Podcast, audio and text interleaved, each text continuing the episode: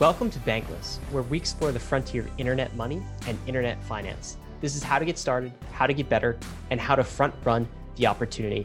I'm Ryan Sean Adams. I'm here with David Hoffman, and we're here to help you become more bankless.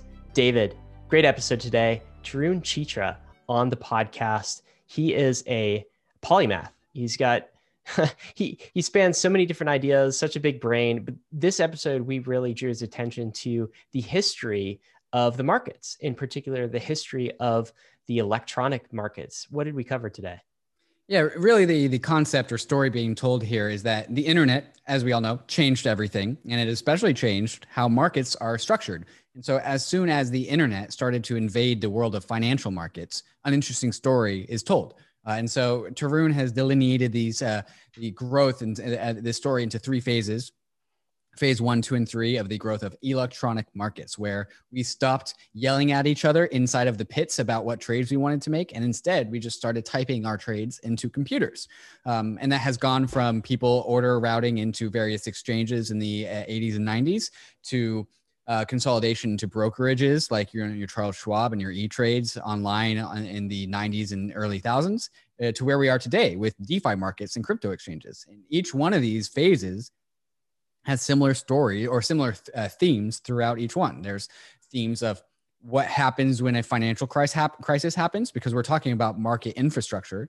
The way that the market infrastructure is built impacts the nature of the financial crisis. We have the stories of how regulators came in to each phase and impacted the story of the development of each phase, and the way that um, the communication and computational abilities of the infrastructure or the hardware of the world impacted the accessibility and centralization or decentralization of the markets. Uh, and so this is uh, these, these themes are reoccurring throughout history. This is a definitely definitely a podcast about you know history doesn't repeat, but it definitely does rhyme. And there are lessons to be learned about electronic markets that we are trying to apply to DeFi, so that when these events unfold in DeFi, which Tarun thinks that they definitely will, we will be prepared for them.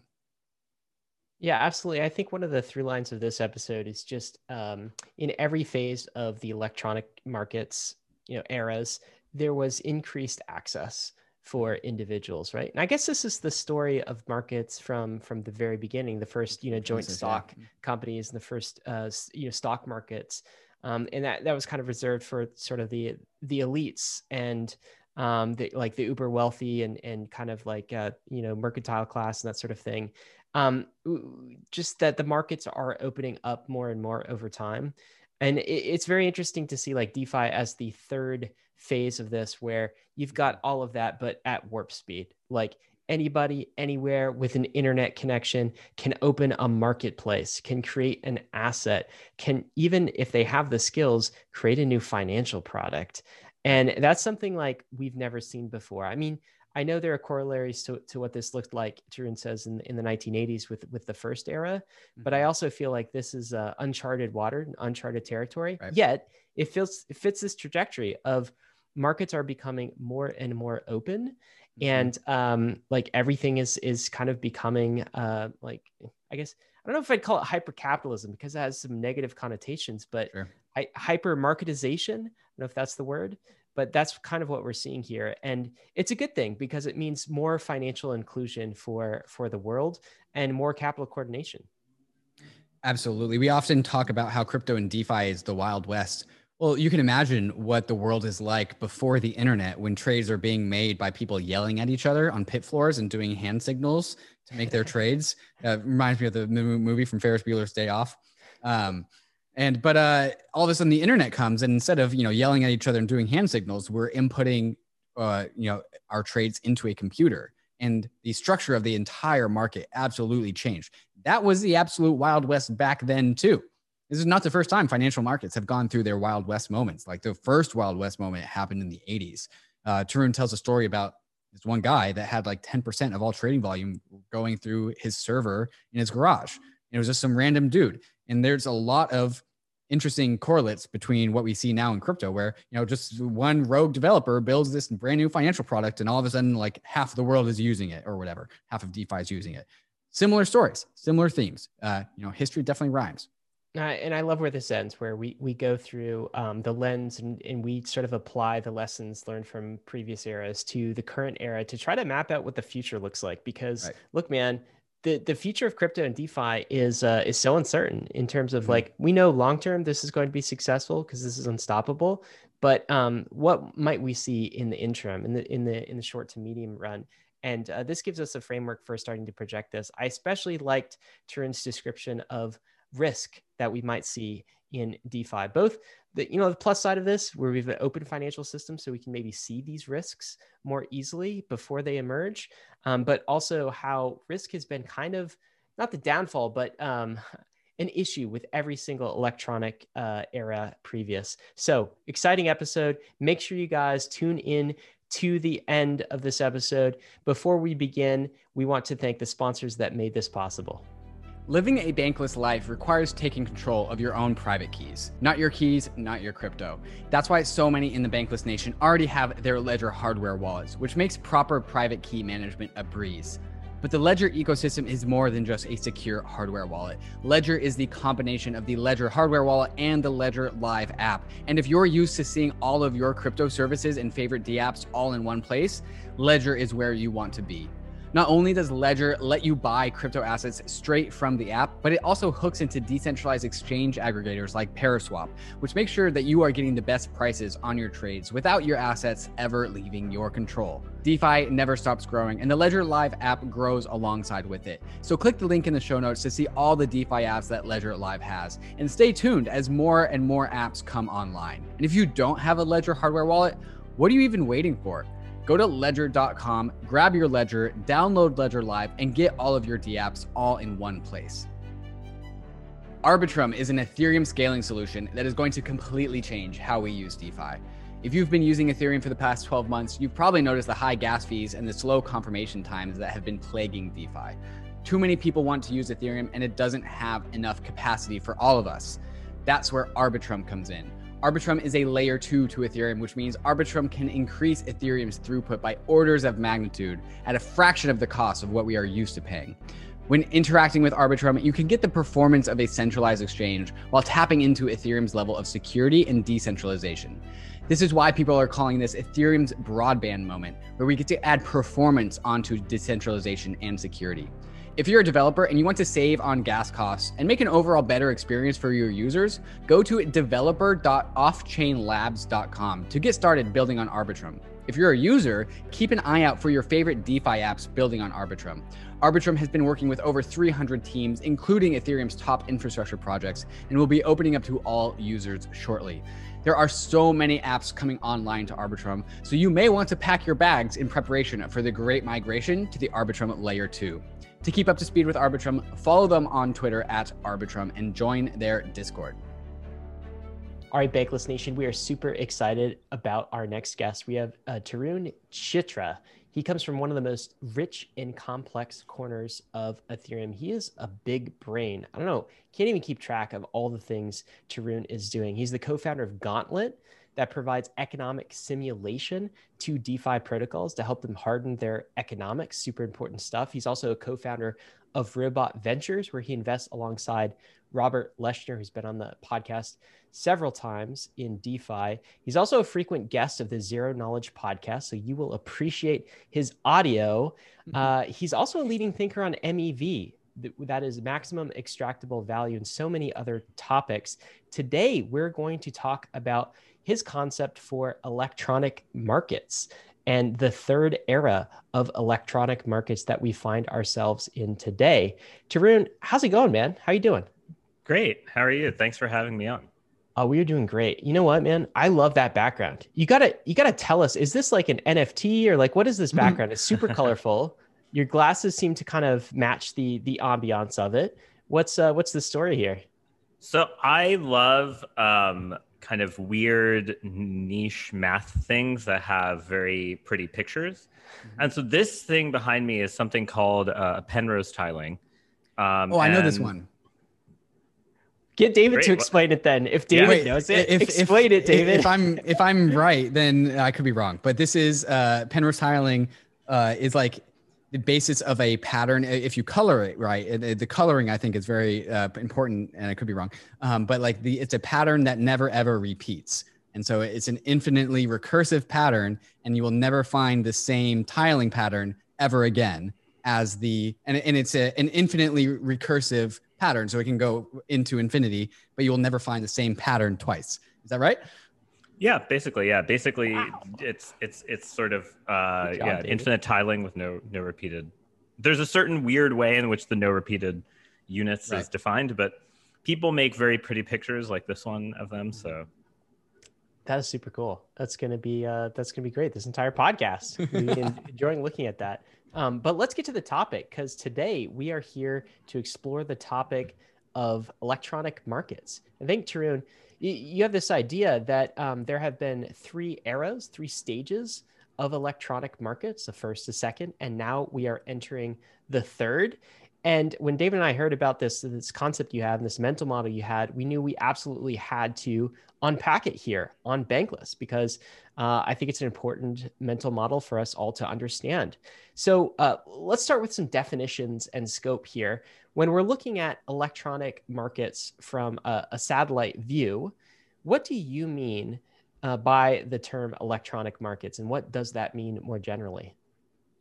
Yeah, for sure. Um, I think you know if we if we kind of take a step back prior to electronic markets, what what were markets? They were, you know, you you think kind of from history class like, hey, it's like in the center of a city there is like a bazaar and there's like a bunch of people who have stalls and and that's like the the earliest form of market but every new form of technology uh, that has been invented inevitably finds its first usage and adoption in in financial markets so you know when when people uh, sort of had the telegraph the telegraph became sort of this b2b um, business to business device that was used for different businesses in, in different towns to kind of like send messages about the weather or whether like a shipment wouldn't make it or sort of commercial details. And and that was sort of the original sort of starting point of, of the telegraph. Uh, but then as kind of time evolved and everyone got electricity uh, you know we, we, we had telephones and then the masses started using effectively the same communication technology and that led to a lot of uh, sort of new markets uh, in the sense that people could buy things over the phone, people could uh, find new customers uh, via telemarketing, which of course now is viewed as antiquated and annoying. But I think at the time, uh, you know, sort of post World War One was was sort of like the heyday of like going into kind of the the golden twenties. That there there was actually kind of viewed as probably the way we view like Instagram ads today as like much more in culture, kind of in vogue type of advertising versus uh, those ads. And so, but these were all very uh, markets that were very peer to peer, and I, I mean peer to peer more in the bad way. Like you, you know, you have to do a lot of work to find a buyer or seller um, when you're one when you're the opposite. You have to go manually, kind of like figure out how to put the dots together. There's not like a central place or a central kind of source of funds and trading. Um, but what happened once we had the internet was sort of in the, the, very earliest parts of the internet. So, internet created sort of by defense agencies in the 70s.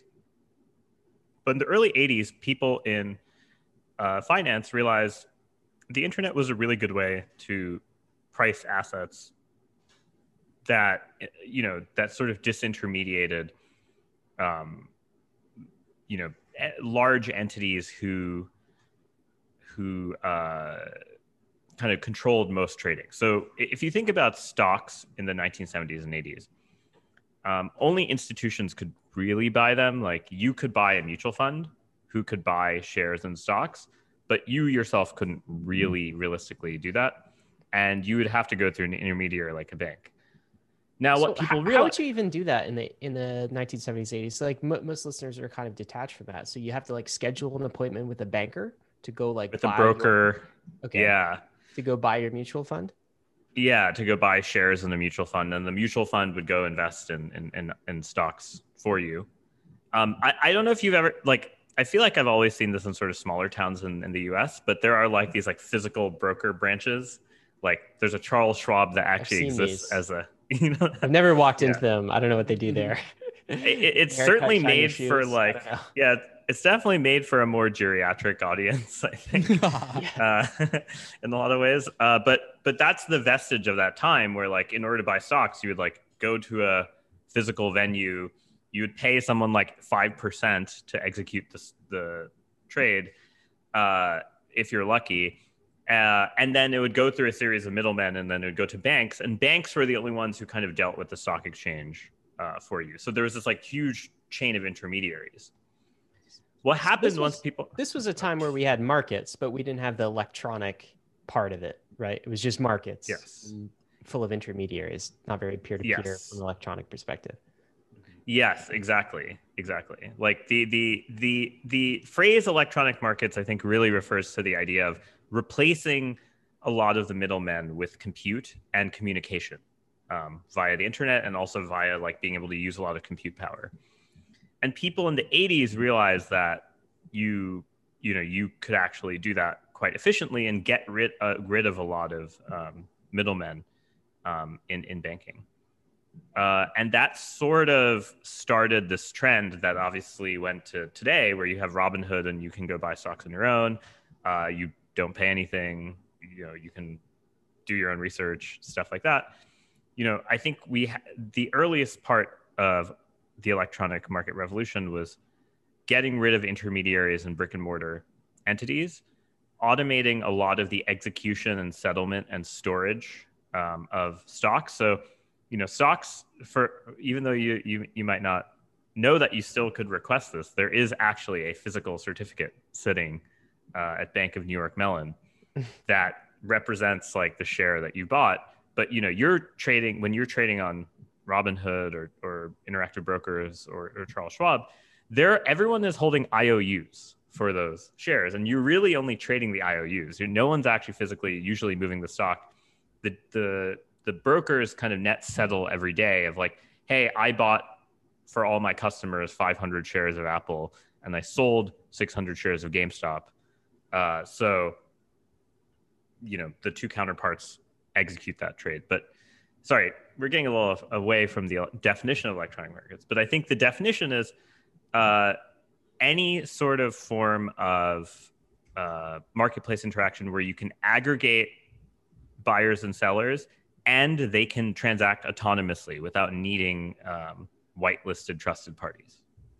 So just to to ground the listener, uh, Tarun is is uh, more, much more of an expert than us on the the history and progression of electronic markets, and so we definitely want to pick his brain about how these things came to be. Like, how did we go from you know the telegraph and and the telephone into where we are today, which is you know trading on Robinhood. And you know, while the listener of this podcast and the Bankless Nation are beyond trading on Robinhood, they are you know trading on DeFi and using DeFi apps. Uh, DeFi is really just the next logical continuation of the emergence of electronic markets. And so uh, I think it's really important to understand the history of these things uh, as a concept. Uh, and then and then we can talk about how DeFi is a continuation of electronic markets with new things, with uh, the old things, uh, and a, a couple of you know weird kinks here and there as well. Um, but Tarun, help help the help ground the listener. What would you say are the common themes and through lines and um, just like reoccurring elements of each wave of uh, each you know emerging el- electronic market? What what are we going to continually revisit over and over and over again in this conversation? Yeah, for sure. I think uh, the number one thing is there's always a boom and bust cycle hidden somewhere um, in each of these waves. Um, another thing that happens in each wave is that there is a new technology or and or regulation introduced that causes sort of a seismic shift uh, in terms of um, market microstructure and, and how people interact with these systems. Um, and then the third uh, thing is I think like there's a, a kind of gradual disintermediation of uh, third parties at each step. Um, and uh, I guess the final thing is that each new wave of technology makes the market more competitive, which lowers prices usually for in aggregate for people. Okay, so So we- we're- we're going to see these themes, I guess, reflected in each of these uh, each of these eras. But you have a kind of a, a framework of eras that we want to go through, and maybe high level. I'll kind of say what they are, and we can maybe start with the first one. Um, but the first is like electronic markets 1.0. And that was really the genesis of electronic markets. We had these analog markets. Now we're making them electronic. That started in the 1980s, and I think lasted into the 90s. Uh, then we had electronic markets 2.0, which started in sort of the the 2000s. I kind of think of this as like the the E Trade era at the at the start of it, and that lasts into the present era now. Um, maybe maybe Robinhood is kind of a, a you know transitory um, thing into p- partially one foot in era two and one foot in era three. That started in the 2000s, and uh, up to this point. And then we have electronic markets 3.0, which is kind of the the crypto and Wall Street bets type era. Maybe that tar- started in um, 2015, 2016 or so, and it overlaps with era two. So these are the three eras that we're going to talk about. So take us to the first, Tarun. Let's talk about this electronic markets era. Uh, 1.0, the genesis of electronic markets. Take us all the way back to the early 1980s. Um, what was the technology that really enabled this, and um, like uh, where did it start, and where where did electronic markets start arriving on the scene, and um, take us through the timeline? Yeah, so um, I know many people have probably seen in movies like these pictures of these guys at like the stock exchange or the commodities trading exchange, like raising their hands and like doing all sort of types of hand signals to say like, "Hey, I want to buy like 500 cows," or "I want to sell, you know, 500 shares of Disney." That was what was happening in the 70s. So there was, you know, the New York Stock Exchange, the physical location, was filled with people from banks and sort of brokerage and trading firms, and they were the only ones who were officially allowed to trade stock. Um, and what happened in the 80s is, you know, actually sort of in this 1970s, something that we don't really see right now. Right now, when you think of stock exchanges um, as, as just an individual, you think of the New York Stock Exchange, you think of NASDAQ, you think of maybe the Chicago Mercantile Exchange, maybe the London Stock Exchange, maybe the Tokyo Stock Exchange. You know, like there's always like one or a few in each country, but you don't think of like many. But in the 1970s, every city in the US had their own stock exchange. So there was much more regionalized uh, stock trading. So you might be at the Philadelphia Stock Exchange and Comcast would be listed there instead of in New York. So that there wasn't bizarre. Why why is that? Is that just because like every all the companies in that region would sort of aggregate to their local city stock exchange? Yeah, so the idea is that like, you know, maybe people in Philadelphia, the companies that are IPOing there are a little smaller than the ones in New York, but the buyers mm-hmm. and sellers had to meet physically to actually buy the stock. So the oh. buyers in Philadelphia tended to have less either less money and the sellers had less lower valuations to sell so they just met geographically in the kind of like the, the their local they represented their community's finance right. uh, yeah, this was like pre pre globalization, right? Like it's just like, hey, like yeah, I'm going to invest in the company down the street from me, rather than exactly. I'm going to like send my order to New York. Yes, exactly, exactly. And so uh, what happened, there was a little bit of, of uh, consolidation, but the consolidation wasn't in due to technology. The consolidation was just like the New York Stock Exchange bought the Philadelphia Stock Exchange, and so mm-hmm. they're the same brand, but they they and they would net settle for you. So if I lived in Philadelphia, I wanted to buy a stock in New York, I'd go to the Philadelphia Stock Exchange, and then they would relay it, and there'd be fees on relaying. So the problem with that is that's extremely expensive because yeah a i'm paying locally for the relayer and then b i have to pay on the other end like when the trade actually gets executed so what happened when the internet came out was people realized they could get rid of this relaying system and this kind of net settlement a few days later so like if i was in philadelphia and i was buying stock in chicago uh, I wouldn't even be guaranteed my execution would happen within a day. It might take like two to three days. They might not be able to actually fulfill it. They might not find sellers it was very inefficient and like very it was almost like going to the mall and like going to each store and like looking for like the one share that you're looking for, that you right. want right There was Right, no so, like, liquidity. You place your you place your bid, and then any time between one and three days later, it might get filled. Is that kind of the issue? yeah, exactly. And it and there's no there was no way to like find the liquidity. It wasn't easy to Right. figure out like who wanted to sell, who who versus who wanted to buy. And You that's why needed these to like cast your line, right? You would cast your line and just hope that somebody nibbles on the hook, right? Is that why they're It- all shouting at each other in all these pictures? Is that why they're so loud and like arms waving, shouting? Is because Exactly. they're casting their line lines and making a scene so that someone hears their bid. Yes, exactly. that that's Ah. the, it's called it's called open outcry. That's like the the pit where people would do that, and it literally is self descriptive. Like people are in the open crying out. like Wow. okay. so, open outcry exchanges are kind of these old school ones. Um, and so what happened was when the internet, the, even just the idea of the internet came out, you know, DARPA like late '60s, early '70s. People who were traders were like, "Hey, I could replace this whole relaying system and communicate information about bids and offers between the different stock exchanges without actually having to do this physical relay thing right and and now all of a sudden people were able to compete on price uh, across different stock exchanges Mhm. and that was sort of the first glimpse of hey uh, the this idea of like hey really fast communication networks and a lot of compute power can replace the system of like hundreds of people and like very uncertain execution like you don't know when you're going to get filled stuff like that So is this kind of like the emergence of the we use the, the phrase liquidity begets liquidity, and while that usually is pertaining to specific assets, as in like uh, the U.S. The U.S. dollar is liquid and it attracts a bunch of liquidity, but right now uh, we are seeing like perhaps uh, you know running on the example of the Philadelphia Stock Exchange, perhaps there is like an internet connection, the first one of the first earliest internet connections between the Philadelphia Stock Exchange and the New York Stock Exchange, and now those two liquidity pools all of the people shouting in Philadelphia can also technically also be sh- heard in New York. And so these two liquidity pools are now collapsed into the same. yes and They, they they same into the same. They, they merge into the same like liquidity pool of the stock exchange. Uh, and is that kind of what we're talking about?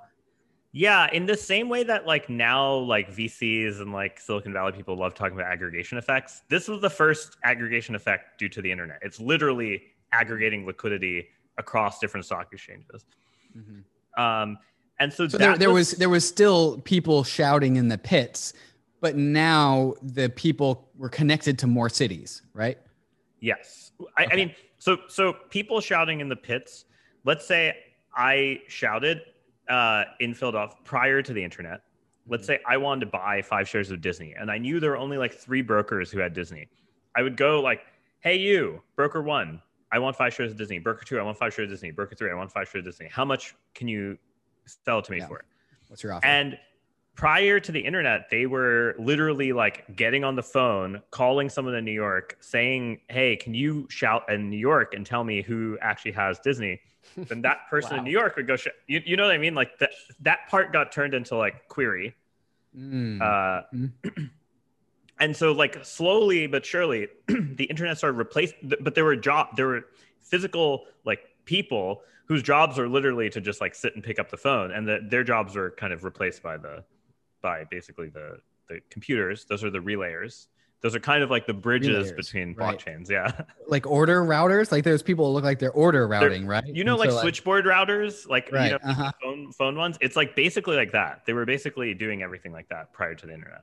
Th- right and so like in the, we also have like in the in the crypto world we have like dex aggregators right? They're going and finding offers at all the different dexes. Are these like the original exchange like well, I'll find you the best rates by calling up all the different brokerages at all the different exchanges, and I'll sell you the best one. Same kind of deal. yes same deal except extremely slow Extremely and with slow, huge right. fees with huge Yeah. fees So this had to be Tarun when when this came about. Uh, electronic markets started showing up in the 1980s. This had to be hugely transformative for the financial industry. G- give us a sense of um, how quickly this happened. Yeah, so you would think it happened really quickly, but kind of a little bit like DeFi.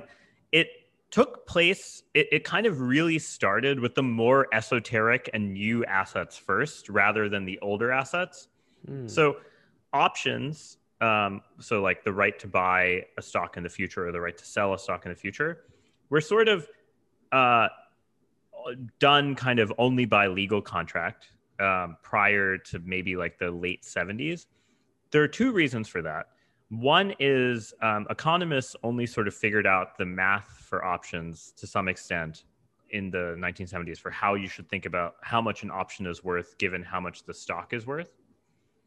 But the other thing is that, uh, well, that math is quite computationally intensive. Uh, and so you needed a lot of compute power to actually compute what you should think, you know, compute a price to quote for an option. And so options had this double edged sword where they needed both a lot of compute and a lot of like communication about liquidity, how where the bids and, and asks are. And so they were a natural fit to be the first uh, electronically traded asset because a you needed a computer to even figure out what the price is, and b you also needed you have this problem of like open outcry just doesn't work for for options very well. Right. Uh, correct me if I'm wrong, but options, in order to really be a, a, competitive product, they need more participants than the typical like bid asks of you know spot markets. Is that correct? Yeah, to some extent. So so one of the reasons is options trade at every price that I, theoretically they trade at every possible price. Like I can buy an option to buy Apple stock at one cent. I mean, the option will be worth basically nothing. So you have to actually consider all possible future prices, not just the current. Like right. buying a spot instrument is like I just bought it, I hold it.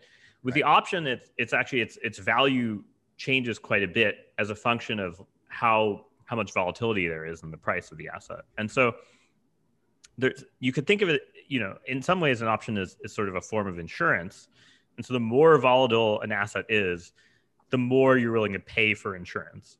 Mm-hmm. But the problem is you have to compute, do a bunch of actuarial math to basically say like how much insurance do I need to get a certain type of exposure or a certain type of protection, and that's where a lot of the compute uh, comes in. Mm-hmm. And so, kind of in the way DeFi is like there are these crypto native assets that are kind of computationally annoying uh, if you were to like turn them into a stock in some weird way. Like like you know we, we talk a lot in DeFi about synthetic stocks, but you could also imagine the opposite. What if someone traded synthetic maker at the New York Stock Exchange? There's no mm-hmm. reason they can't in some way. They they they they you there are synthetic stocks in um, the normal world. Like for instance, Chinese companies when they're in the U.S. The stock you're buying is not actually really stock in the Chinese company. It's actually a synthetic sort of implicitly pegged to the the real thing called an auditory deposit receipt. But the the idea is that kind of esoteric assets that have weird computational needs or weird sort of uh, behavior are always sort of the earliest assets to get adopted by new electronic markets. Um, right. And so, so options kind of led the 80s.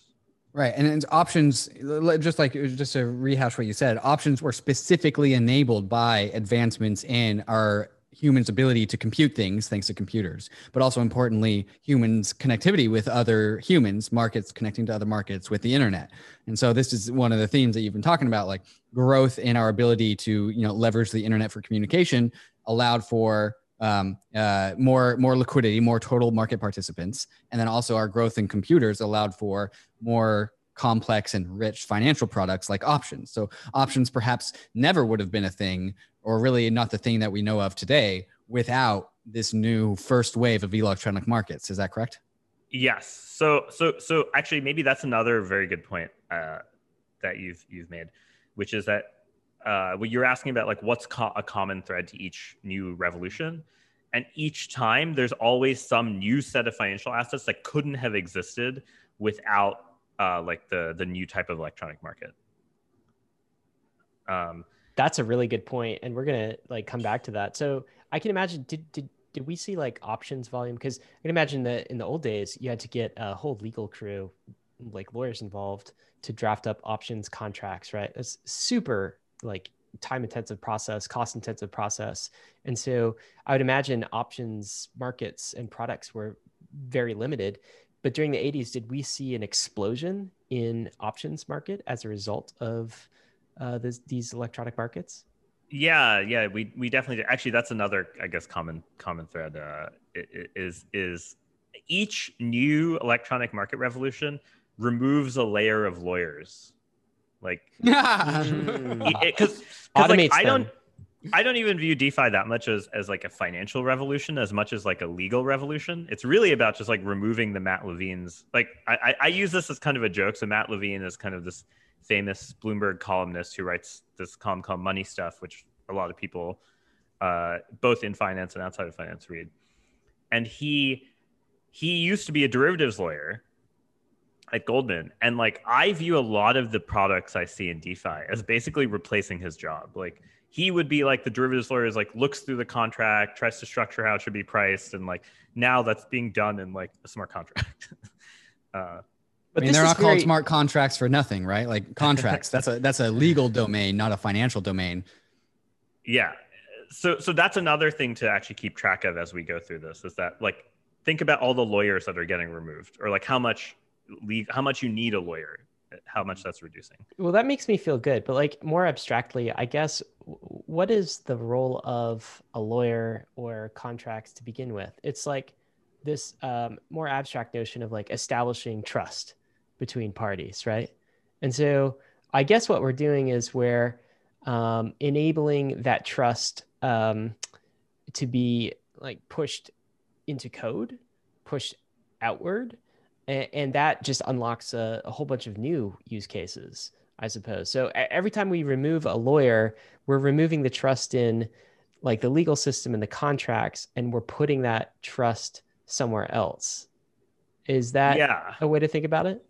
Yeah, for sure. I mean, this concept of an exchange tradable asset needs some notion of standardization, right? Like if I go to a stock exchange and I'm like, I want five shares of Disney, and then tomorrow I'm like, I'm going to sell five shares of Disney. It needs to have fungibility.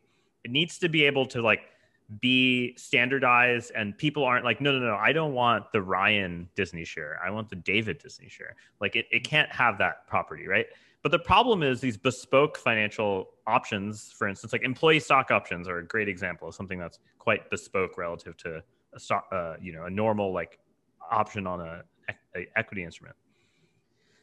And obviously those have very low volume, right? It's like employee stock options that you can't trade them.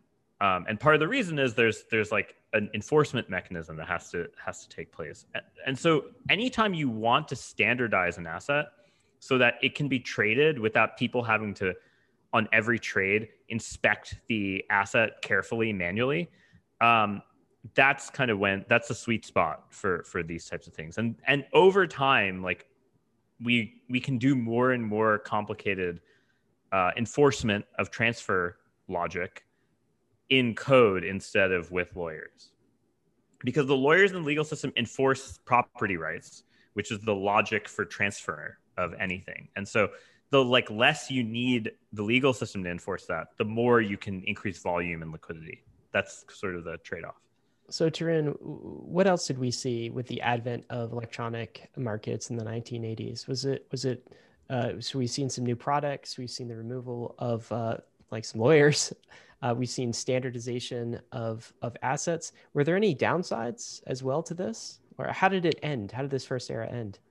For sure, yeah. Uh, so there were, you know, I think kind of in the same way we've we've, we've kind of seen DeFi do in one year what took all of the 1980s to do. There was a lot of experimentation with new asset types, and most of them were just options on X, which doesn't sound like a lot, but remember, options were already like kind of this mind blowing invention then, or mind blowing that you could trade them and anyone could use them type of invention. Um, and so basically people started experimenting and then people started doing riskier and riskier kind of options and what happened in 1987 uh, which uh, was sort of partially driven the crash that happened was partially driven uh, by the options market um, was was basically that there are these types of banking institutions uh, called uh, thrifts, I believe. So thrifts or savings and loan banks, if you've ever uh, ever heard of it. Um, but yeah, so basically, what happened with uh, these thrifts is they were sort of they were promising much higher interest rates than your normal savings account, but they weren't really FDIC insured. So they they're not banks that like promise they'll they'll pay you back uh, if they go under, or like the government promises to pay you back if they go under. And these banks, savings and loan banks, work in the following way: like people who are depositors earn yield from directly from people who are borrowing to buy houses. So they're they're only like you your your your money when you put money in to get yield is only used to lend to people who are buying 15 to 30 year mortgages. Right. But the problem was there was a ton of inflation in the 1980s. And uh, the problem with mortgages is mortgages are fixed interest rate products, right? Like you pay, you, you fix the rate at the beginning of the lifetime. That's it. When you're in a really high inflation environment, you, if you're promising the depositors like 5% yield and you're issue, you've issued all these like 6% mortgages, right? So there's there's a little bit of spread. If there's a ton of inflation, that six percent is actually worth less and less over time, and it basically means like you have to do riskier and riskier things. And these savings and loan banks started like trading options and indirectly through weird ways, and that that exacerbated some of the problems that later happened. Um, but what was learned, which was really good data from 1987, was we learned when the option math breaks down Hmm. So pe- people didn't know exactly how the math should work. Um, and that big collapse kind of helped crystallize in people's minds the benefits and the downsides, the risks of um, these electronic markets if they weren't designed correctly and people weren't like being very careful with them.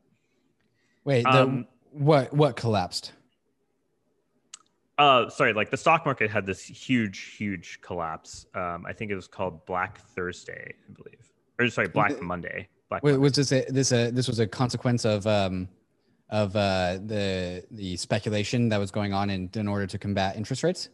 So, do you remember that uh, when when GameStop was kind of uh, in peak GameStop, I guess March or February or whatever? Yeah, right when um, I bought. We, yeah, there were a lot of um, a lot of memes about uh, something called a gamma squeeze. Right. So what yep. that means is basically option sellers. So like, let's say I buy a call option. That means the person selling me sold me the call option, which means that when I exercise it, I have to have a share to deliver to them, right? An option mm-hmm. is the right to buy in the future. And so usually people, banks will who are selling options, you're paying them a premium up front for it, like in like insurance. Uh, they will cover it, so they will go buy the share, so that their exposure is net zero. People in the 1980s didn't totally understand that you need to do this quite carefully, or like, and, and electronic markets help you automate this, but they weren't as good as they became in the 90s to like actually automatically hedge your risk, like when you're selling options. And what happened was all of these people who bought options started exercising them because the price crashed and like I want to buy like I, I want to like put a floor on my loss or something. Mm-hmm. And then the underwriters had to go sell. In this case, they weren't call options; they're all puts. But they had to go sell shares, and then there's kind of this compounding effect. They'd sell shares, push the price down. More people would exercise. People would sell more shares, and you had this kind of like this kind of the opposite feedback of sort loop. of like a yeah, you had this bad feedback loop and like that kind of that was the first time we had a sort of like electronic market in the modern definition sense collapse due to this feedback loop.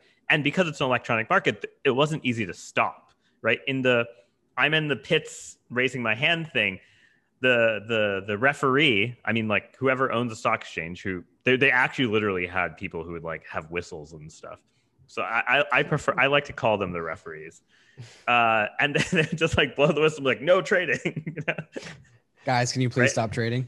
And yeah, no, it was actually literally that. Like there, there, there's like the, the the whistle person to do that. So this was something that was new, right? This this mm-hmm. didn't exist prior to having electronic markets. We weren't used to this idea that like these things could just like run on their own and and kind right. of have big collapses. So, um, but I think what happened after that was the the crazy thing is that options volume crashed after 1987, and then people slowly started to get more and more comfortable with like buying options, and then for banks and hedge funds and stuff, hedging their risk in options.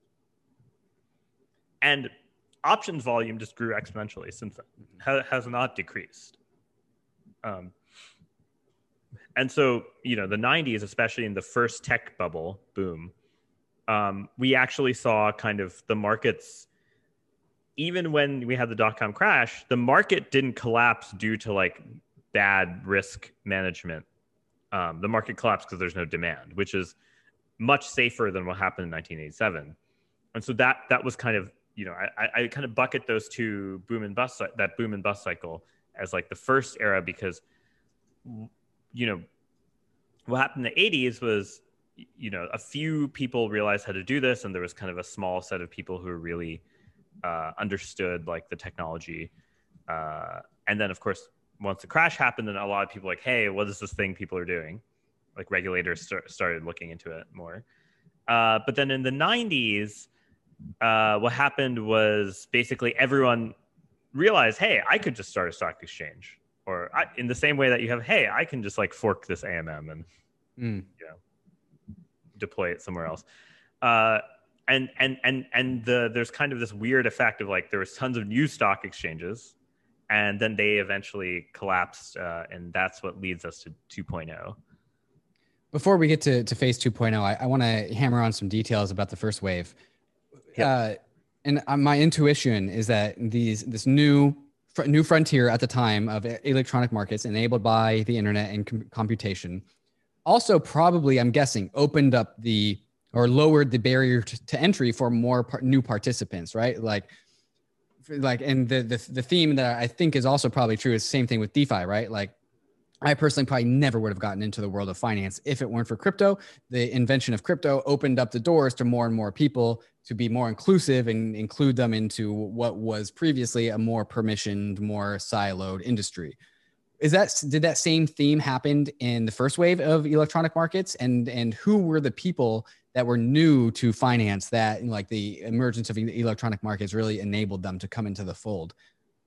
Yeah. So um, that's a great question uh, so two things so so my first you know my first job was i worked uh, somewhere for this this billionaire um, who was a CS professor at Columbia in the 1980s. He left and went to go work at Morgan Stanley after. And then after a year of like kind of being pushed around by the jocks, uh, jock old school trader people, uh, he left to start this hedge fund, which is you know one of the most successful quantitative hedge funds um, that has been made. Uh, but a lot of the people in the 80s and 90s were really like CS and hardware and technology people who like never would have been exposed. And it's sort of similar in DeFi in a lot of ways. Um, but there, there's another another example. Like so, yeah. In the beginning, the very first wave was actually a lot of academics in math and physics and like, uh, basically like people who had to do the quant math modeling for things like options because like no one knew how to use right. them. The, fi- the um, finance people couldn't figure it out, so they needed yeah. to get like the the quants and the and the math math whizzes in there as well. Exactly, and then by the '90s, things had people had a better understanding, and you got way more of the computer scientists, technologists style of people. So I think one of the coolest examples of this, there are two examples. Um, the first example is um, there's this company i forget the name of the founder but there's this company called automated trading desk which was a guy in west virginia who who was just a developer just made a exchange in his backyard he just like made you know back then there's no data centers so he just bought a bunch of computers in his garage and at some point had like 20% of us equities volume um, running through this like basement in West Virginia because he was just undercutting everyone on fees. He was just charging like one tenth of what like Nasdaq and NYSE were doing. Um, and then Citigroup got, you know, kind of like FOMO, and then they they bought automated trading desk for like eight hundred million dollars. And so it's like there was this kind of like, oh, if you have a good idea, you can get rich type of thing, which mm. kind of uh, I think also I've I've, resembles. I've heard this one before. Definitely some recurring themes. I, I want to talk about one last one, maybe before we leave um, the the 1.0 era of electronic markets, and that's we had this kind of maybe nasty crisis that was um, partially as a result of electronic markets in 1987, the the Black Monday that you're talking about. Um, did regulators step in after that? And what happened to the the incumbents? Was there uh, some consolidation? Um, so how did regulators react, and how did the market shake out from a, a consolidation or centralization perspective? Yeah, that's actually a great question. So regulators really focused on the thrifts. So they focused on these people who were buying the options and less on the stock exchanges. Um, so what happened was there's a ton of bank consolidation. So like a lot of the mega banks you see now, the the seeds of consolidation happened then. Like Citigroup at that time, in 1987, forget about group. It was just Citibank, and they only had like they were only like in New York and like Boston or something. And there's this guy named Sandy Weill who became the CEO, and he went on this like M and A spree and just bought up like hundreds of banks.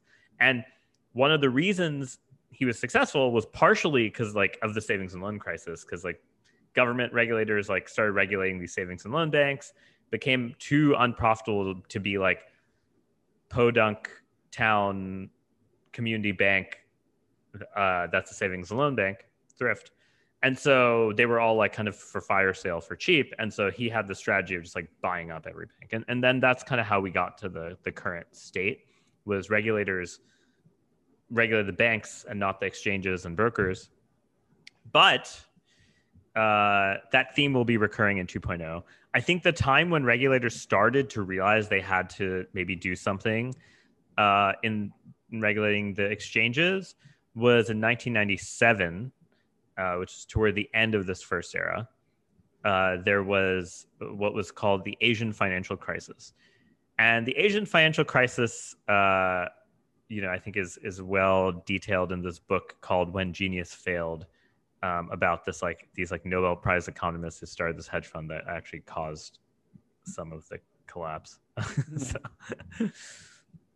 Okay, so like wrapping up um, the first era, we have we we've we've gone from this analog era where we had orders in the pits and and manual human order operators to this the, this first inkling of electronic markets. And what that did was there was a massive liquidity boom right? Made these markets more efficient. Um, it enabled new assets. It removed a layer of lawyers as you said. There was some asset standardization. We had lower barriers to entry so all sorts of new entrants. Uh, it kind of ended or got bumpy in a crisis, regulators stepped in. There was some consolidation. These are some of the lessons we learned from the first era. Now, uh, Tarun, take us to the second era. P- pick us up, and I think it's maybe starts in the late 1990s or early 2000s. Yeah. Uh, where are yeah, we in our timeline? Yeah, I think the Asian financial crisis might be the end, like 1997. Let's let's let's, let's do that. So now, so now we're in era two. What what happened in electronic markets era two? Same way that people get FOMOed by crypto and the price to go up, people got FOMOed by all these tech IPOs like pets.com and whatever, all, all these like things that, you know, uh, if you're old enough, you might remember like your parents being like, I gotta buy, get E Trade and Charles Schwab and go like buy this company. Have you ever heard of it? uh, like, uh, and so that era, part of the reason that like the E Trades and stuff of the world could work was that electronic markets made it cheap enough um, for new businesses, new entrants to actually build these kind of front end businesses that faced the retail, retail users, faced consumers, and hid the complexity from them, but also didn't require extreme like ownership of like a brokerage firm like like extreme you don't have to do as much work as a bank right? The idea is like you the electronic markets made it easy to be kind of like a light bank. You could view E Trade or Charles Schwab as like bank light. Is this like a early fintech? Would you say, or not quite? Yeah, fintech? Eh, yeah, yeah, yeah. Exactly, early fintech. Like at each each uh, uh, phase, I think there were sort of like bridge companies that connected the two sides. These hybrids. So like in this side, Yeah, and this side it was like E Trade, Charles Schwab when they became electronic, uh, Interactive Brokers, which is a public company, and then on the between phase two and phase three, it's Robinhood. And the real question to me is, is like, if I map this to tech companies, Robinhood's sort of like MySpace in some weird way. Like that, if we if we view DeFi as like kind of the the the the, the future. Um, and we're saying that Robinhood is transcending phase two and phase three just because it has crypto assets on its platform, right? Yeah, and they also like provide provide this like zero fees thing is kind of like sure. I, I think like this idea that idea is like very not phase two in a lot of ways in other ways mm-hmm. it's not really phase three either but it's it right. sort of makes it unique and so it's it really sounds like the delineation between these phases is not clear as in there there is no event that cl- that delineates between phase one and phase two and there is no event that delineates between two and three it's just kind of an, i, I think the asian theme. financial crisis plus um, the development of e-trade that era 1997 and people getting home computers mm. was the it i can't give you like a date uh, right. like the precision i will give you is one year but 1997 sure. is, is like a very good point to say because that was the time when kind of retail users were FOMOed into buying stocks and they're like, why should I pay a broker? And like people who were young and had their first computer and mm-hmm. dial up internet were like, I can just buy this online. It's cheaper. Right. Why would I go to this brokerage, pay them 5% when I can pay like $8 fixed? Because that was a big innovation in fees at that time that you had to pay a fixed price for arbitrary size trade. Before that, you had to pay percentage points. Right. And so, would you, you would you say that phase two is really a story of financial markets and brokerages making their way into the homes of the every, everyday people, everyday pe- persons, because of computers, because of the personal computer. And the internet, and the internet, and the internet, and yeah, and, and home internet, um, and, and also the dot com boom was made it a little bit like uh, Ouroboros, like it, it, ate itself because like people were investing in all these companies giving internet to people at home. like, you know what I mean? That's, uh, uh, of course, you know people had a bit of exuberance, just like, but you know, like we see in crypto all the time, um, and maybe went a little crazy. And then you know we had this kind of pullback. Um, but after the dot com bubble uh, crashed it was a very gentle crash in the sense that none of the financial infrastructure broke. Like in. Black Monday, 1987, 1997, the Asian financial crisis, the financial infrastructure actually just broke. Like, like markets behaved in ways they were not supposed to. There weren't correct like risk settings done. There wasn't like risk monitoring. There weren't people really paying attention because the risks weren't really, you know, when it's when something's new, it's oftentimes really people sort of at the on the edge who are playing with these things but they're not like trying to actually analyze them they're just like ah i want to like play with cool new gambling toys and uh, so those standards get learned over time and and there are people who, who kind of do that uh, without but, without trying to trying to stay on the same path, but also uh, going down this quick little side quest. What does it mean for a market to break? As in, like, do things just not clear? Is that how you define a market breaking, or just kind of go into that a little bit more? What does yeah, it mean for, for sure? Break? I, in 1987, definitely not clearing was certainly one of the problems, and not settling. Like, like there just weren't enough shares. Like brokers promised X amount of shares delivered, and those shares didn't materialize, and like that caused people to have even further lack of confidence because they're like, oh, I thought I bought this share and now I can't like sell everything right. else, right? Like maybe, maybe markets breaking is I like, well, I brought these shares and some some company I have this legal contract where they owe me shares and they don't have them to deliver, therefore we're going to court. We go back. It was the, the Twitter lawyers. fail whale. Yes, going to court. It was the Twitter fail whale. I don't know if right. you guys remember when yeah. Twitter started. Yeah, they were yeah. just like always down. Like this, this is like that that's kind of what I mean. Like you're mm-hmm. trying to use the service to like buy or sell things, and like it just doesn't. Right. It's definitely down. Tarun, would you say 2008 was another example of markets breaking? A little bit different than like the dot com bust in that, you know, that was a bubble yeah. and a bust. But 2008 was a bit more like, oh, we don't really understand these financial, uh, new new financial products that are on our balance sheet. Yes. 2008 was things breaking for sure. Uh, again, because it was like in the same way in 1987, people didn't understand properties of options. and like when certain risks need to be hedged and, and when you know like when they aren't hedged like what the worst case scenario is people just were like oh well that's a low probability event and it turns out it's not when everyone is trying to sell at the same time same thing in 2008 it's just that it was done with way more complicated derivatives that have no transparency um, and so there's kind of this theme that whenever there's a big blow up oftentimes you find under the covers that there's this kind of these assets that people don't realize hold risk, but actually are holding a ton of risks.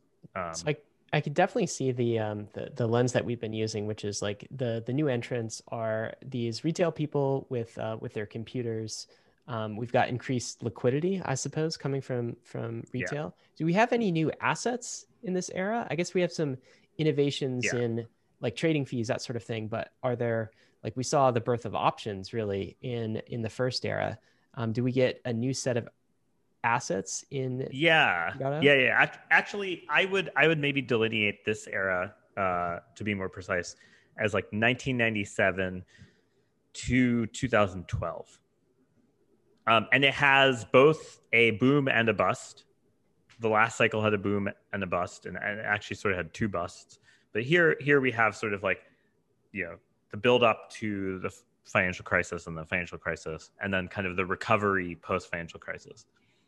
Um, and the reason I'm stopping in 2012 is I put the Robinhood era plus crypto. I'm I'm sort of mixing those two in, in, in the kind of the new era, uh, with DeFi sort of being kind of the the where we're living we're living in that era now. Um, mm-hmm. But what happened then was were a couple things. So uh, in this era, there were a lot of new financial products, uh, mortgage-backed securities of different forms. Like the mortgage-backed securities always existed, but they didn't become tradable uh, until this era. And one of the reasons they didn't become tradable was people didn't have a math model that they thought worked. Um, of course, we learned that was not a very good model, but but we also learned that with options in 1987. So it, it, it, there is quite a bit of similarity. Uh, and once people had a model they could like write algorithms to to quote prices uh, and then things became exchange tradable you need fewer lawyers you have way more compute power we're, we're like in this like moore's law era at that time where compute power is doubling every 18 months on average right your your home computer was getting doubly as fast every one and a half years uh, and mobile phones were kind of starting to to take off around then um, although, yeah, I think apps were really sort of the end of this era.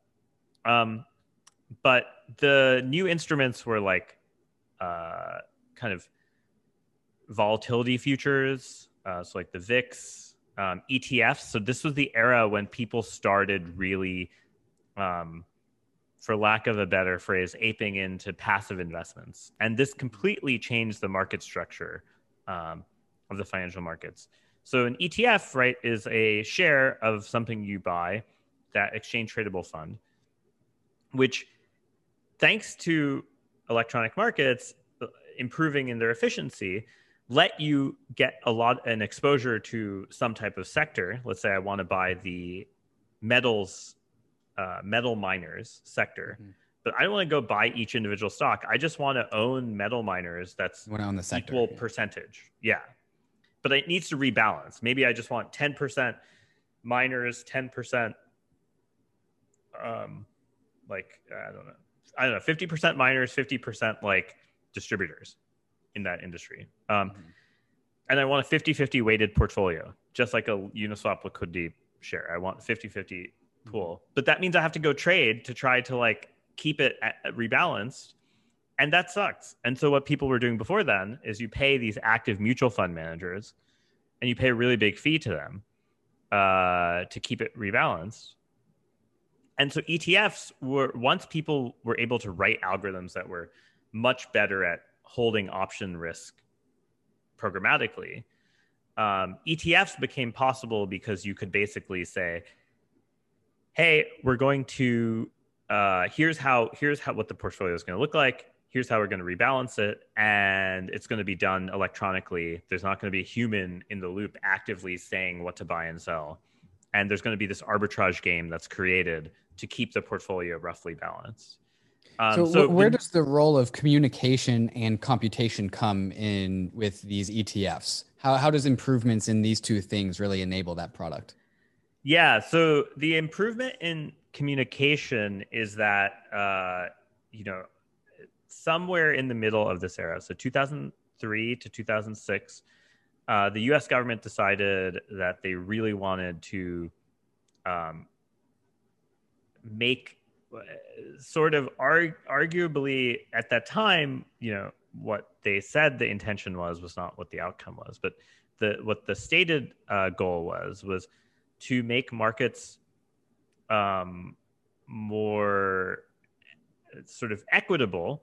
Every stock exchange had to offer the national best bid and offer. And what that means is, let's say, let's go back to my example of like the New York Stock Exchange and the Chicago Stock Exchange. Let's say they're owned by two different companies. One is NASDAQ, one is NYSE. And let's say that there are two, there's a company that's listed on both. So there's GM shares at NYSE and there's GM shares at NASDAQ. Well, before, the prices were allowed to be different. So the NYSE could tell you GM's share price is $30, NASDAQ could tell you it's 25, but that was just because like the people trading on NASDAQ think it's 25 and the people trading on NYSE think it's 30. The US made this regulation called Regulation Neutral Market Service, Reg NMS. And it basically said every market had to actually go look at every other exchange and quote you the best price.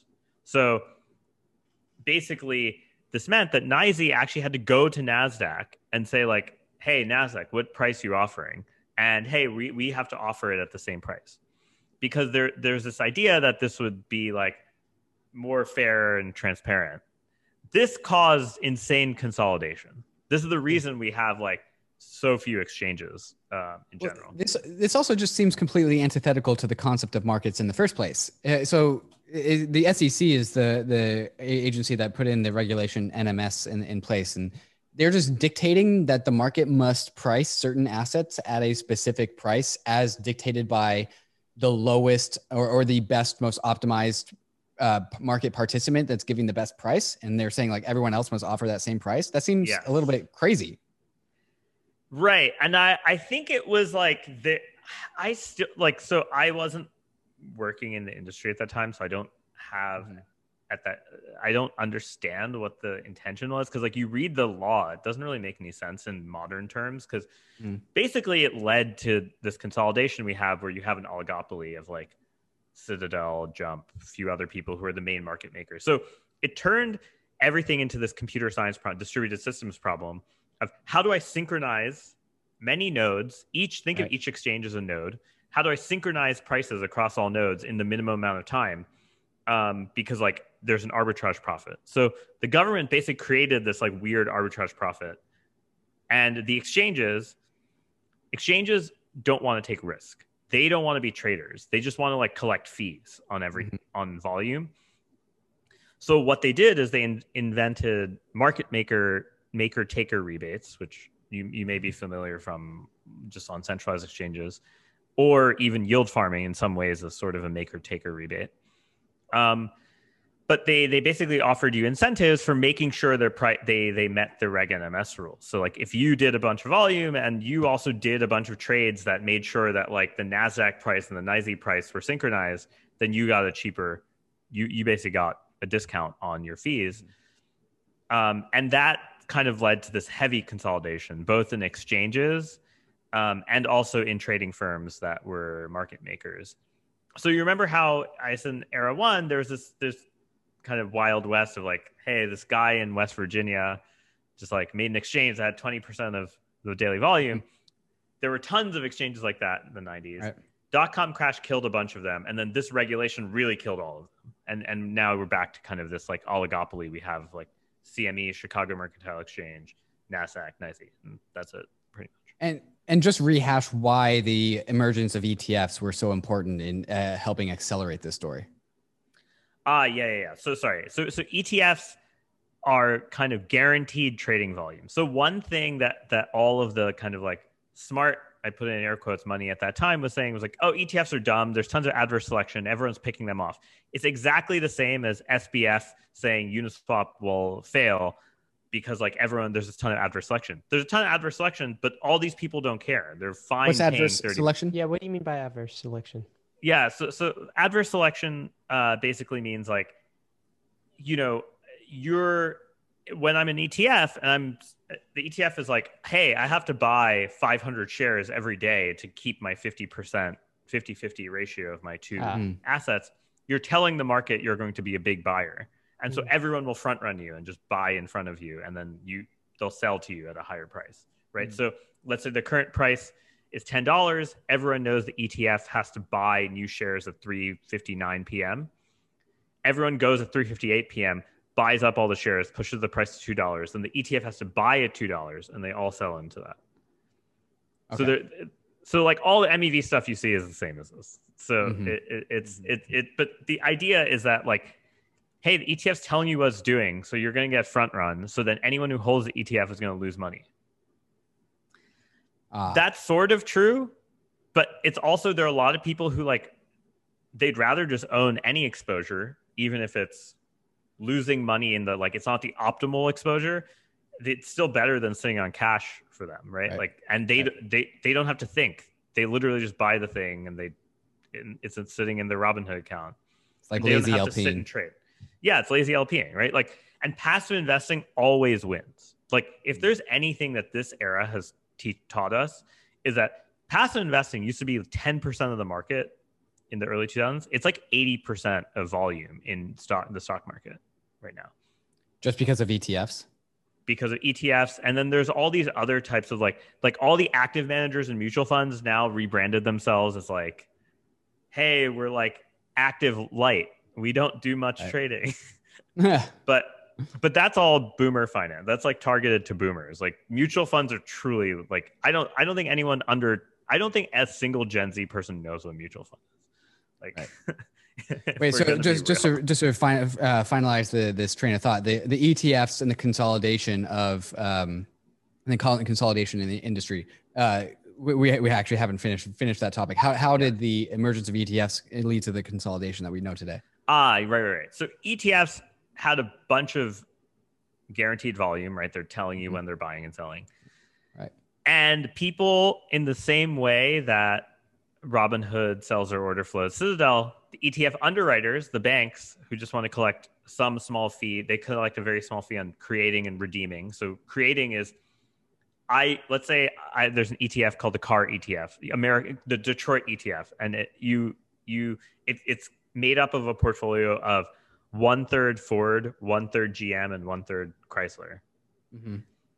Um, so to create an ETF share, I like an LP share, right? When I create a Uniswap LP share, I have to give them ETH and I have to give USDC.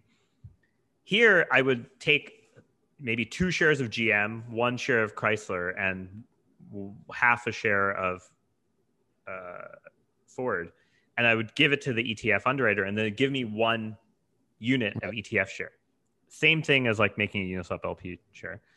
Uh, and then there's a redemption process, which is I can redeem one share for for the fair value. And so that's this arbitrage game, just like with LP shares that uh, ETFs created to kind of like keep themselves synchronized to the market prices. So if someone observed a uh, deviation in the price, they could buy the basket uh, for cheap, sell, create the share, and then sell the share for more, and then that way the prices Right. would track. It, exactly like Uniswap. Mm-hmm. Um, and uh, basically, that arbitrage game became extremely profitable if you bought order flow from the ETF. So you you were you were go the ETF underwriters, the people who are minting and creating the shares, like BlackRock. Uh, you basically like, hey BlackRock, sell me your order flow, and I'll execute it and make sure make sure it stays synchronized. And so so there's a lot of that that the passive order flow aggregated a ton of volume, but then all the volume got sold to a small number of people executing it in the exact same way Robinhood is. Now, it provided better execution. It also lowered fees for people, but it did consolidate the industry into to a, a very small number of players. So a very small number of players responsible and had control over the order flow, and that that starts to, in my mind, lead us into like kind of how the whole Robinhood uh, GameStop debacle, how the foundations for that were set. Right? It, would would you say that that's correct? Like the, what you are talking about right now is the the tremors before the actual event of the the whole GameStop debacle. Would that would you say that's correct? Yeah, yeah. This was the same thing happening at the like institutional level, like with order flow. Like basically, banks used to be market makers. They used to be quoting prices on markets. Electronic markets made it possible for small firms mm-hmm. who were not banks and didn't have a banking license to quote much faster if they had better technology. And so all these technologists like my old boss in the 80s and 90s, they basically front run banks into being market makers. But then once we had this kind of flip of the passive investing world, banks were like, hey, we're not even going to try to market. We're just going to sell our order flow and it's easier income for us. Uh, and then that led to further consolidation. That's why like new trading firms are actually very hard to start right now, I would say. In in, TradFi. In, in crypto, of course, it's green pastures. But totally. So, so let's, in order to keep on like defining this wave two, phase two of electronic markets, can you kind of compare and contrast the the start of phase two and the end of phase two? Uh, uh, and like you know where what was where the state of things while phase two was getting uh, started and then once you know phase two was kind of coming towards maturity and kind of finishing up where did it end up as yeah, so it started with the dot com crash and kind of like a lot more uh like uh, people kind of a little bit like the crypto bear market. Like people basically re- there wasn't much retail. There was only kind of like institutions mm-hmm. and institutions were trying to figure out new products like ETFs by the end we had these these products really growing massively and increasing retail uptake um, but we also had very few players who were able to be the uh, market participants who are market makers and so in the same in, in a lot of ways like market making became just like a very small set of people who could actually do it mm-hmm. um, which you know, unlike in DeFi, where like anyone can be a liquidity provider if you want to be. Um, I think that that that sort of is, uh, you know, we started. There were more maybe like a lot of market participants, not many retail products. By the end, new retail products, not many market participants. Right. So we in, in phase two, and and I think also perhaps phase one as well, we are increasing the accessibility of markets to more and more participants yet the service providers the people actually routing trades and making sure things ex- execute has consolidated to a fewer and fewer set of people. You say that's correct? Yep. And what's the role of uh, the stock exchanges in in phase two? Where are where's the the, the nasdaq? Where where's the new york stock exchange? How, how did those grow and develop during phase two? Yeah so those uh, grew kind of the way in the you know, you know, after the savings and loan crisis, I said the governments like regulated these mm-hmm. thrifts, and then like you got these conglomerate mega banks. Uh, you had the same thing happen, um, where basically like after Reg NMS came up, basically it was impossible to be a, a small upstart exchange, and everyone just sold to CME or or, or, or Nasdaq or NYSE. So, like the big exchange conglomerates you see now are they just basically bought up everyone. So when I say fewer market participants, I also mean fewer venues. Right, right, right. And uh, and also, eh, eh, correct me if I'm wrong, but we're also kind of seeing like the very early days of what the crypto knows as MEV also crop up during phase two, uh, where like the, there's a you know everyone wants their orders prioritized first, and then the people routing the orders have the advantage. Can you talk about the early days of MEV but in electronic markets phase two, which we wouldn't even have called it MEV, what would what what does he did he just high frequency trading? Just high, high frequency, frequency trading. trading. Like Talk high, about the emergence of that. Yeah, high frequency trading really refers to like when exchanges started um, selling colocation. So exchanges were like, hey, you know what? We should actually sell I wouldn't say it's like selling priority, but they kind of were like, hey, we'll like sell priority in some weird way. Where if you pay to rent a server at our data center, you get slightly faster execution speed. Um, and then it became mm. this kind of like hardware war of like who could build the the best hardware. Um, and high frequency trading boiled down to like who could build the best hardware so that your order got the the moment you got a new signal, you could process the signal as fast as possible and like output an order um, as fast as possible. And so so people started making custom hardware for that, uh, and that that kind of was like I'd say like the peak peak HFT was actually post financial crisis. Mm. Pre financial crisis, the technology wasn't that good. Post financial crisis, I think I think the financial crisis in general kind of caused the exchanges to be like, hey, we need to diversify our business model.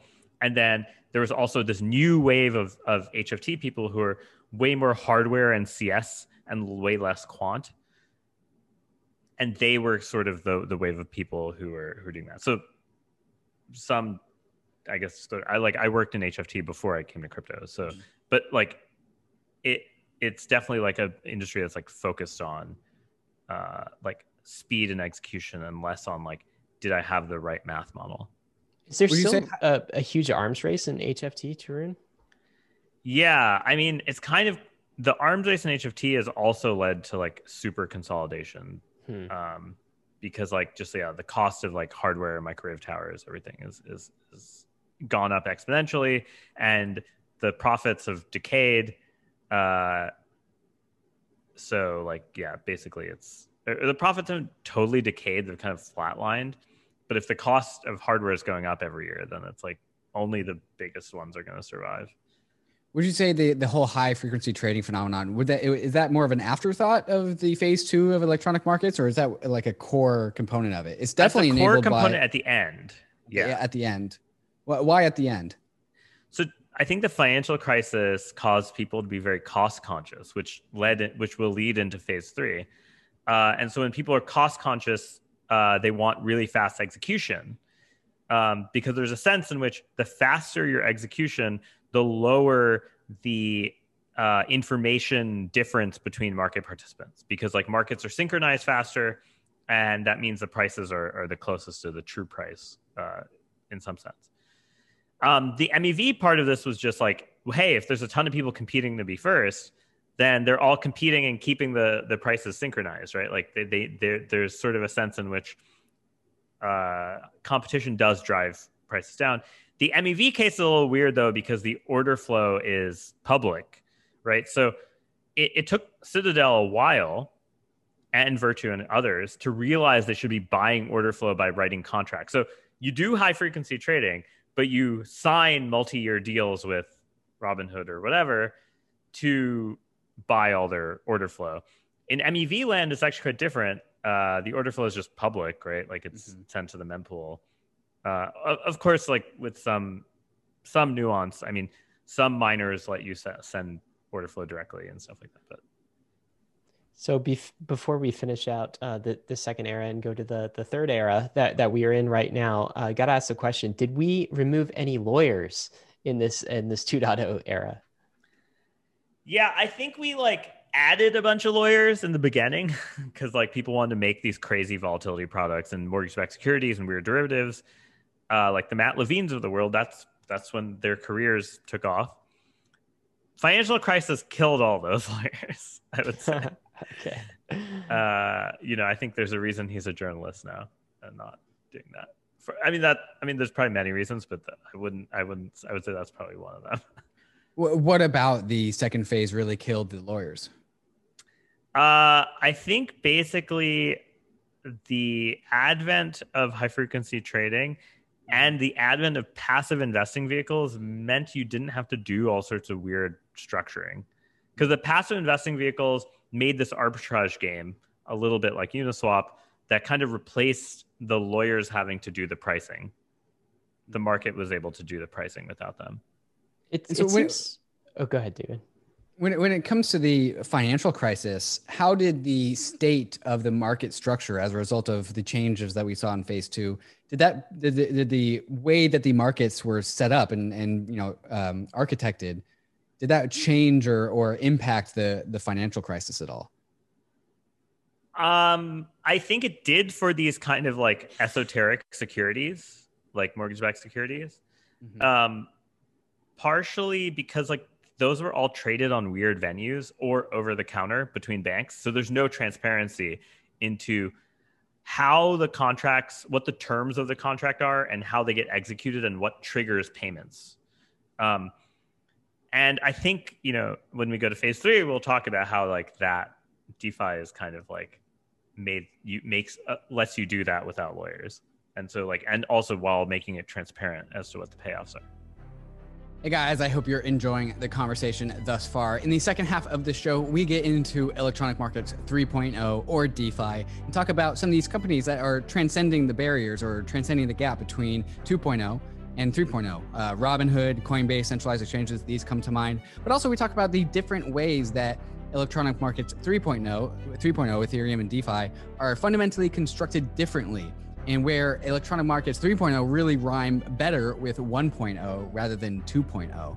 Uh, I thought that was a fantastic conversation. And then we also get into the new risks of DeFi. Now that DeFi has come and solved a lot of the problems that we find in the legacy world, what new risks have we introduced? And what is uh, Tarun doing at Gauntlet to help deal with some of these risks? Hope you're enjoying the conversation. There's so much more to get into. Before we go any further, however, we have to talk a moment about these fantastic sponsors that make this show possible. When you shop for plane tickets, you probably use Kayak, Expedia, or Google to compare ticket prices. So why would you limit yourself to just one exchange when you trade crypto? When you make your trades, you want to make sure that you're getting the best possible price on your trade and that you aren't paying high gas costs that you could have otherwise avoided. That's why you should be using Matcha.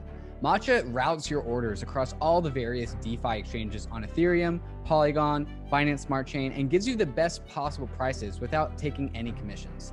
Matcha has smart order routing that splits your order across multiple liquidity sources if Matcha sees that it gets you better pricing.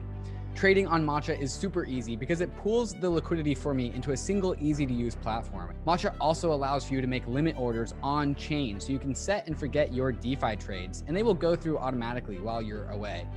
New to Matcha is an integrated fiat on ramp, so you can purchase crypto directly with your credit or debit card and have that fiat be instantly traded for any token that has liquidity. When you're making a trade, head over to matcha.xyz slash bankless and connect your wallet to start getting the best prices and most liquidity when you trade your crypto assets. Bankless is proud to be supported by Uniswap. Uniswap is a new paradigm in asset exchange infrastructure. Instead of a cumbersome order book system where trades are matched with other humans, Uniswap is an autonomous piece of software on Ethereum, which is what Ryan and I call a money robot. No human counterparties or centralized intermediaries, just autonomous code on Ethereum. Input the token you want to sell and receive the token you want to buy. Something brand new in the Uniswap ecosystem is the Uniswap Grants program is now accepting applications for grants. We have been saying this for a while and we'll say it again. DAOs have money and they are in need of labor. If you think that you have something to contribute to the Uniswap DAO, apply for a grant to Uniswap. Just look at the size of the Uniswap treasury. It's almost $3 billion. This mountain of capital is looking for labor. Do you have something of value to contribute to the Uniswap DAO? No matter how big or small your idea is, you can apply for a Uni grant at unigrants.org and help steer Uniswap in the direction that you think it should go. That's exactly what we did to get Uniswap to be a sponsor for Bankless, and you can do the same for your project. Thank you, Uniswap, for sponsoring Bankless. So I, I, think it's time that we actually move on to, to phase three. But first, I'd like to summarize phase two. How, how would you characterize, like, if you if you could do it in just like a sentence or two, how would you characterize the legacy of of phase two? What what did it leave behind as we go into phase three? Passive investing is the main way the market wants to invest. If you want to increase the number of market participants, mm-hmm. um, two HFT completely annihilates the banks from market making. Um, mm. And then the order flow business uh, is created, but for institutions, not for retail. But phase three will move to that. And what's the themes, the incoming themes for phase three? And also, was there some sort of, uh, you know, uh, event or year that really uh, marked the the leaving of phase two and the entrance into phase three? Yeah, so I think you know if I if I go by industry profits, the the peak profit in year for high frequency trading was 2012. Mm-hmm. Uh, so that sort of like signals to me one of the ends, like the that that was like the pinnacle of that era.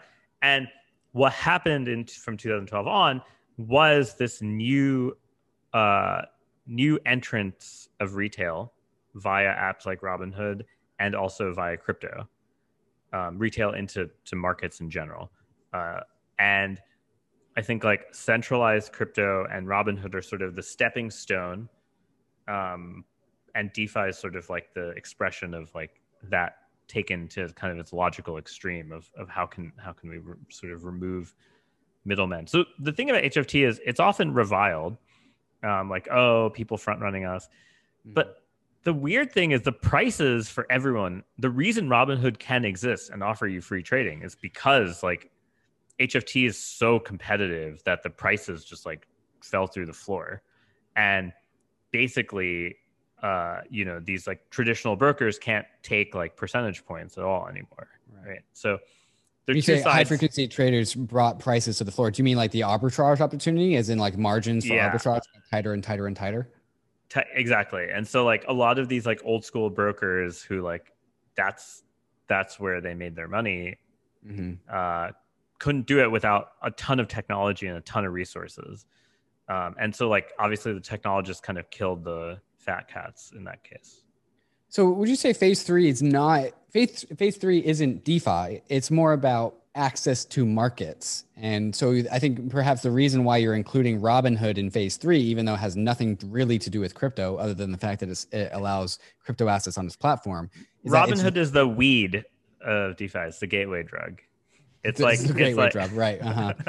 Coin, Coinbase 2 perhaps like these are these are these apps that yes. are like phase 2.5 maybe yeah really? they're, they're, kind of they're... these transition things yeah mm-hmm. yeah, yeah, exactly mm-hmm. okay so so how would you characterize phase 3 then what's the theme of phase 3 why does phase 3 exist i think the theme of phase 3 is internet culture and memes will beat suits in some sense and mm. you know i think a lot of people who are doing quant trading probably have had better decades than they did since kind of this era.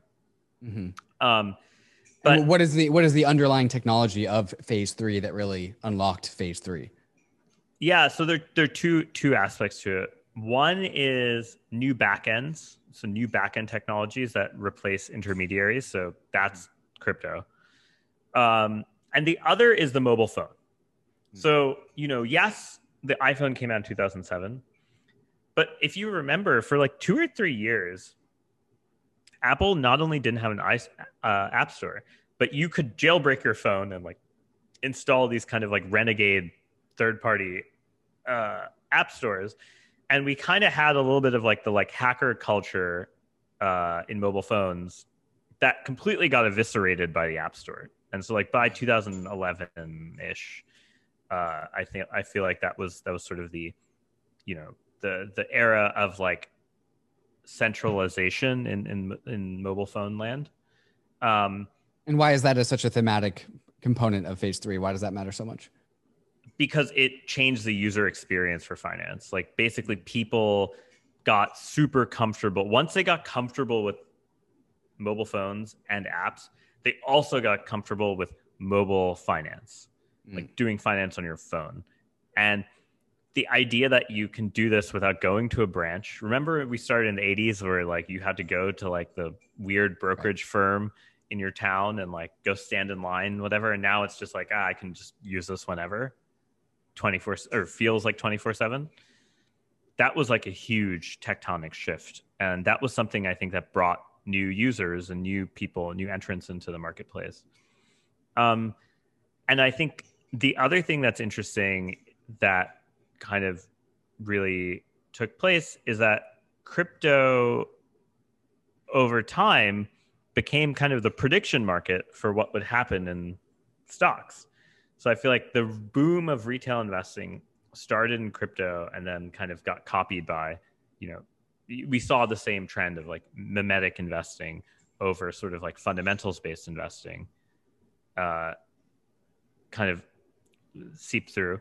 We also saw sort of um, like disintermediation or like calls for disintermediation uh, from crypto kind of starting to be seen in the equities market, especially after the GameStop stuff, and and you know people actually realizing that hey, the back end of the financial system is actually still whatever stuff was made in the 90s. Like it, it hasn't, you know, uh, and then you know we sort of see this idea that like retail users want to buy exotic products like the uh you know, I think DeFi portended this thing where like options volume on Robinhood has never been, you know, it was like there was more retail volume in options than institutional volume for the first time ever this year.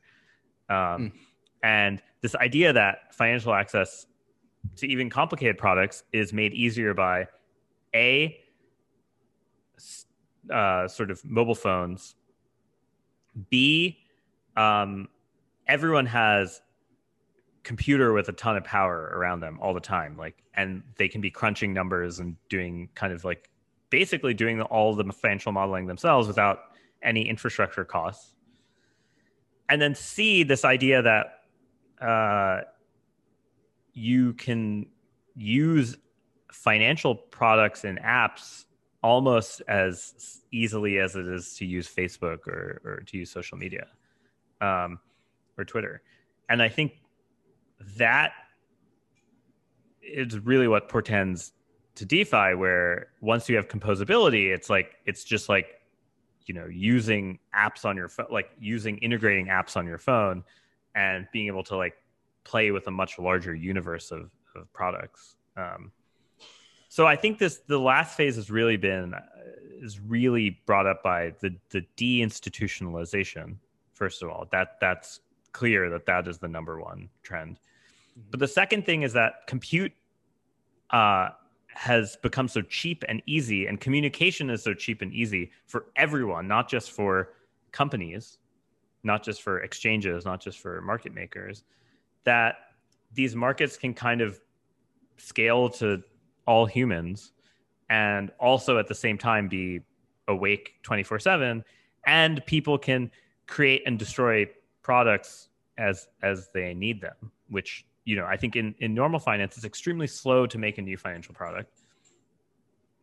And it takes a lot of time to like get liquidity and like get people to understand what it is. And DeFi and crypto really have made it so that the inventors of the products can be their own marketplace. They can be their own media, go like, you know, go market on Twitter and TikTok.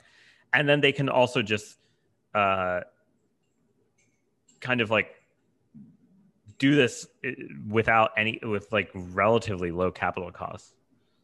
Sure, and I, I am interested when we uh, when we talk about like the the first era and the second era, right? And um, we we talked about these kind of companies and products that are sort of these uh, these bridge type products, and maybe Robinhood is is one such um, bridge product, right? Um, but w- what strikes me is uh, the way Era three is different than Era one and Era two is the previous electronic market eras existed within the existing financial system, right? Whereas era three is creating this uh, brand new, almost from the bottom up financial system, where all of the themes that we saw in the first and second era of like increasing liquidity, uh, enabling new assets, removing a layer of lawyers, stand, you know, standardization of assets, ERC20s, right? Um, lower barriers to entry, um, all of these things seem to be like almost on steroids in this in this third era in this new parallel financial system that we've invented so it, it feels like robinhood is just this like bridge thing to get us to this weird bizarre new world in this new financial system that we've built from the ground up where it's like era one and era two except amplified to, to you know to the 10th degree um, what's your take on that?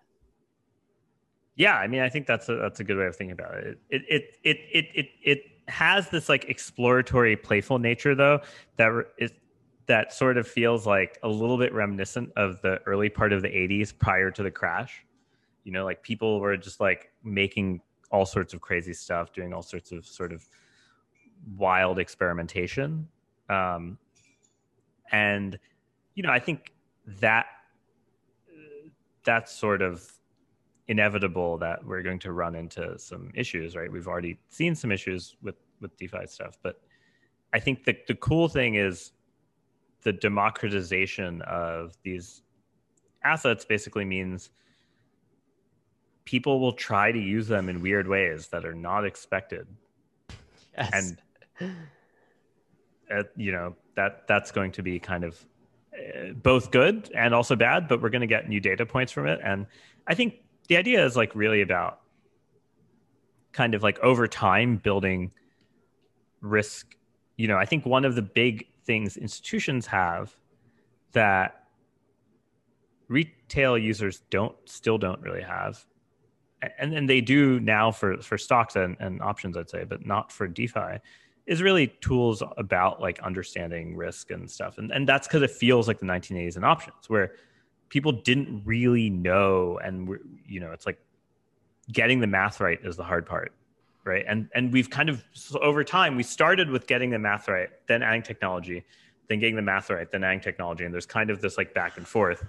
And usually the crashes punctuate the times when we transition between new technology causes new behavior versus like new math causes new behavior, new product. I, when I say new math, I'm, I'm also mixing new product because there's a sense in which if you're making a financial product, you do have to sort of define the math of like how the asset gets traded.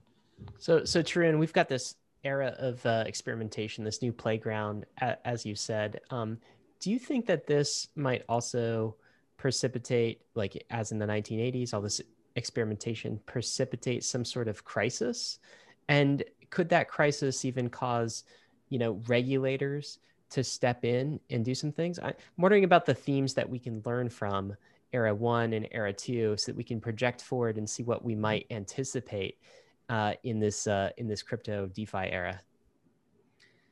Yeah, I think you know we we're certainly going to see uh, some sort forms of crashes again. You know, we, we we already we already had cryptos had had a few. Uh, but the cool thing is they happen faster in crypto.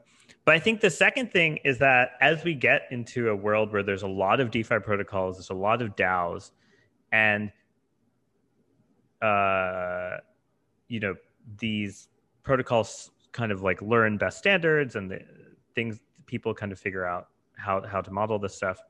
Um, we will eventually have tools that people can use to measure this risk themselves in a manner that's understandable and interpretable um, when they're building new products. It's sort of like if you could understand how to get composable risk models in the way of composable money Legos, then you could make it just as easy as as using Robinhood. True, I, I want to run this by you because I'm not sure if it's completely true or not. But I, I the the story of this podcast is that you know history doesn't repeat, but it rhymes. Uh, phase phase yeah. one and phase two are similar, but not completely the same. Phase two and phase three are similar, but not completely the same. But I, I think uh, I, c- I can make the case that phase three is meaningfully different from phase one and phase two in the sense that are the uh, you you talked about how backends are different now, and and you talked about how that's crypto. You know, Ethereum and Bitcoin are these new settlement networks that are replacing the bottom of a financial system. Whereas phase two was an evolution on phase one, right? It was an evolution of financial markets as they currently existed right. into something new. Whereas phase three is something completely brand new. Now, we're not reinventing finance, we're just in reinventing the substrate that it exists upon. And so while these are the same themes of throughout history, it is phase three is radically different from previous phases in the sense that the guts of the system are completely brand new. Is that would you agree with that? I think phase one also is like that.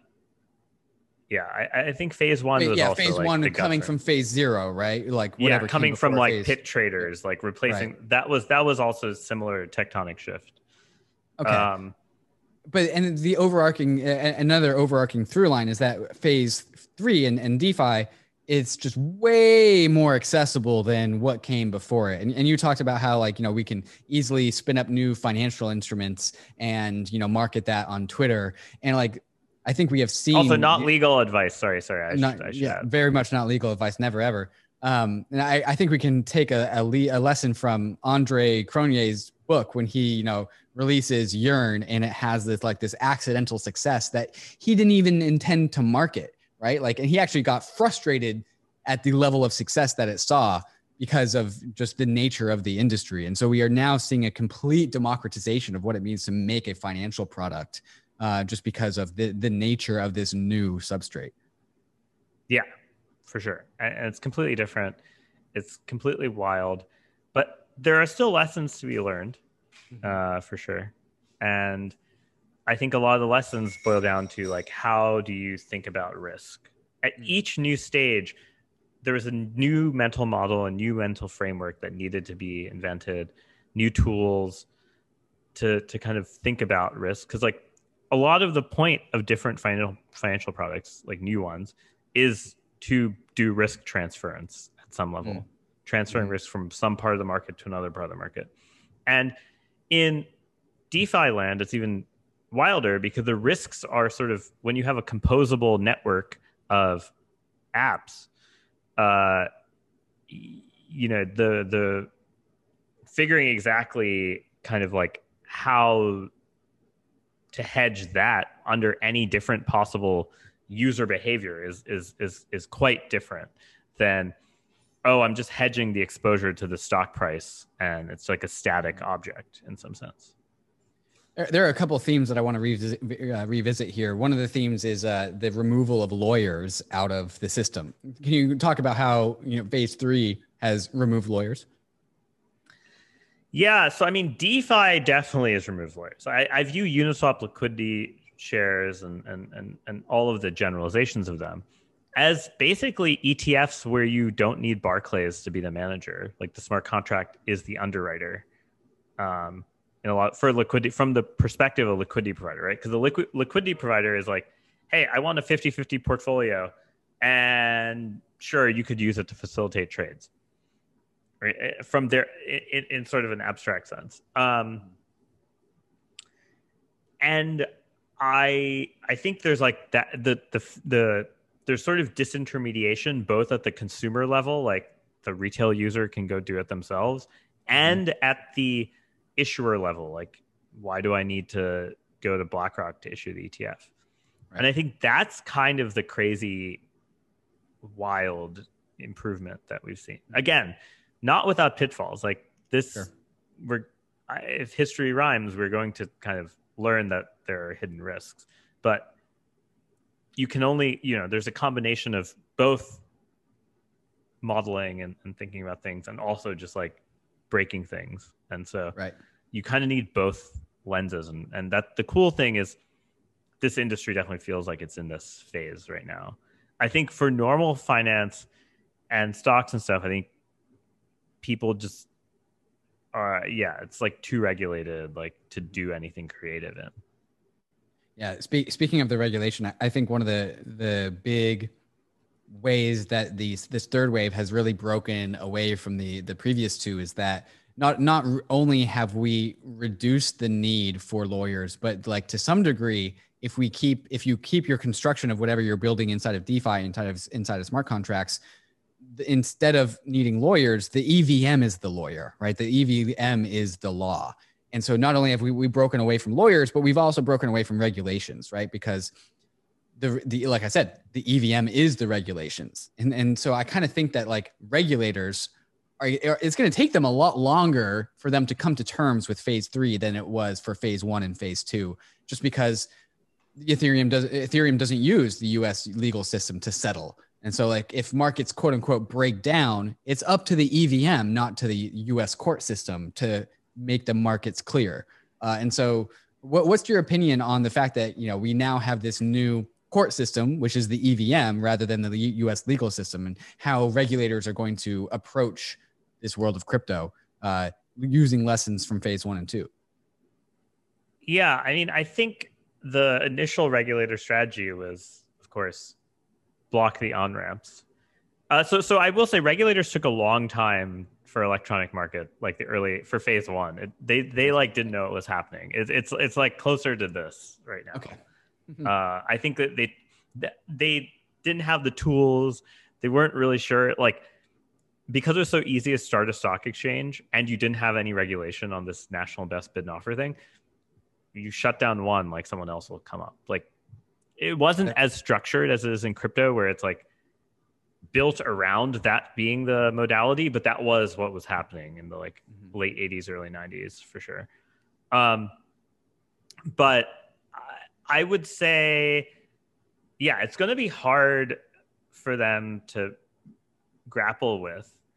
Um, but I think that's the beauty of of kind of being in this space right now is that you know, for now, I think it will be kind of uh, you can actually try out all of these new things mm-hmm. um, without you know with some level of impunity uh, i think in the long run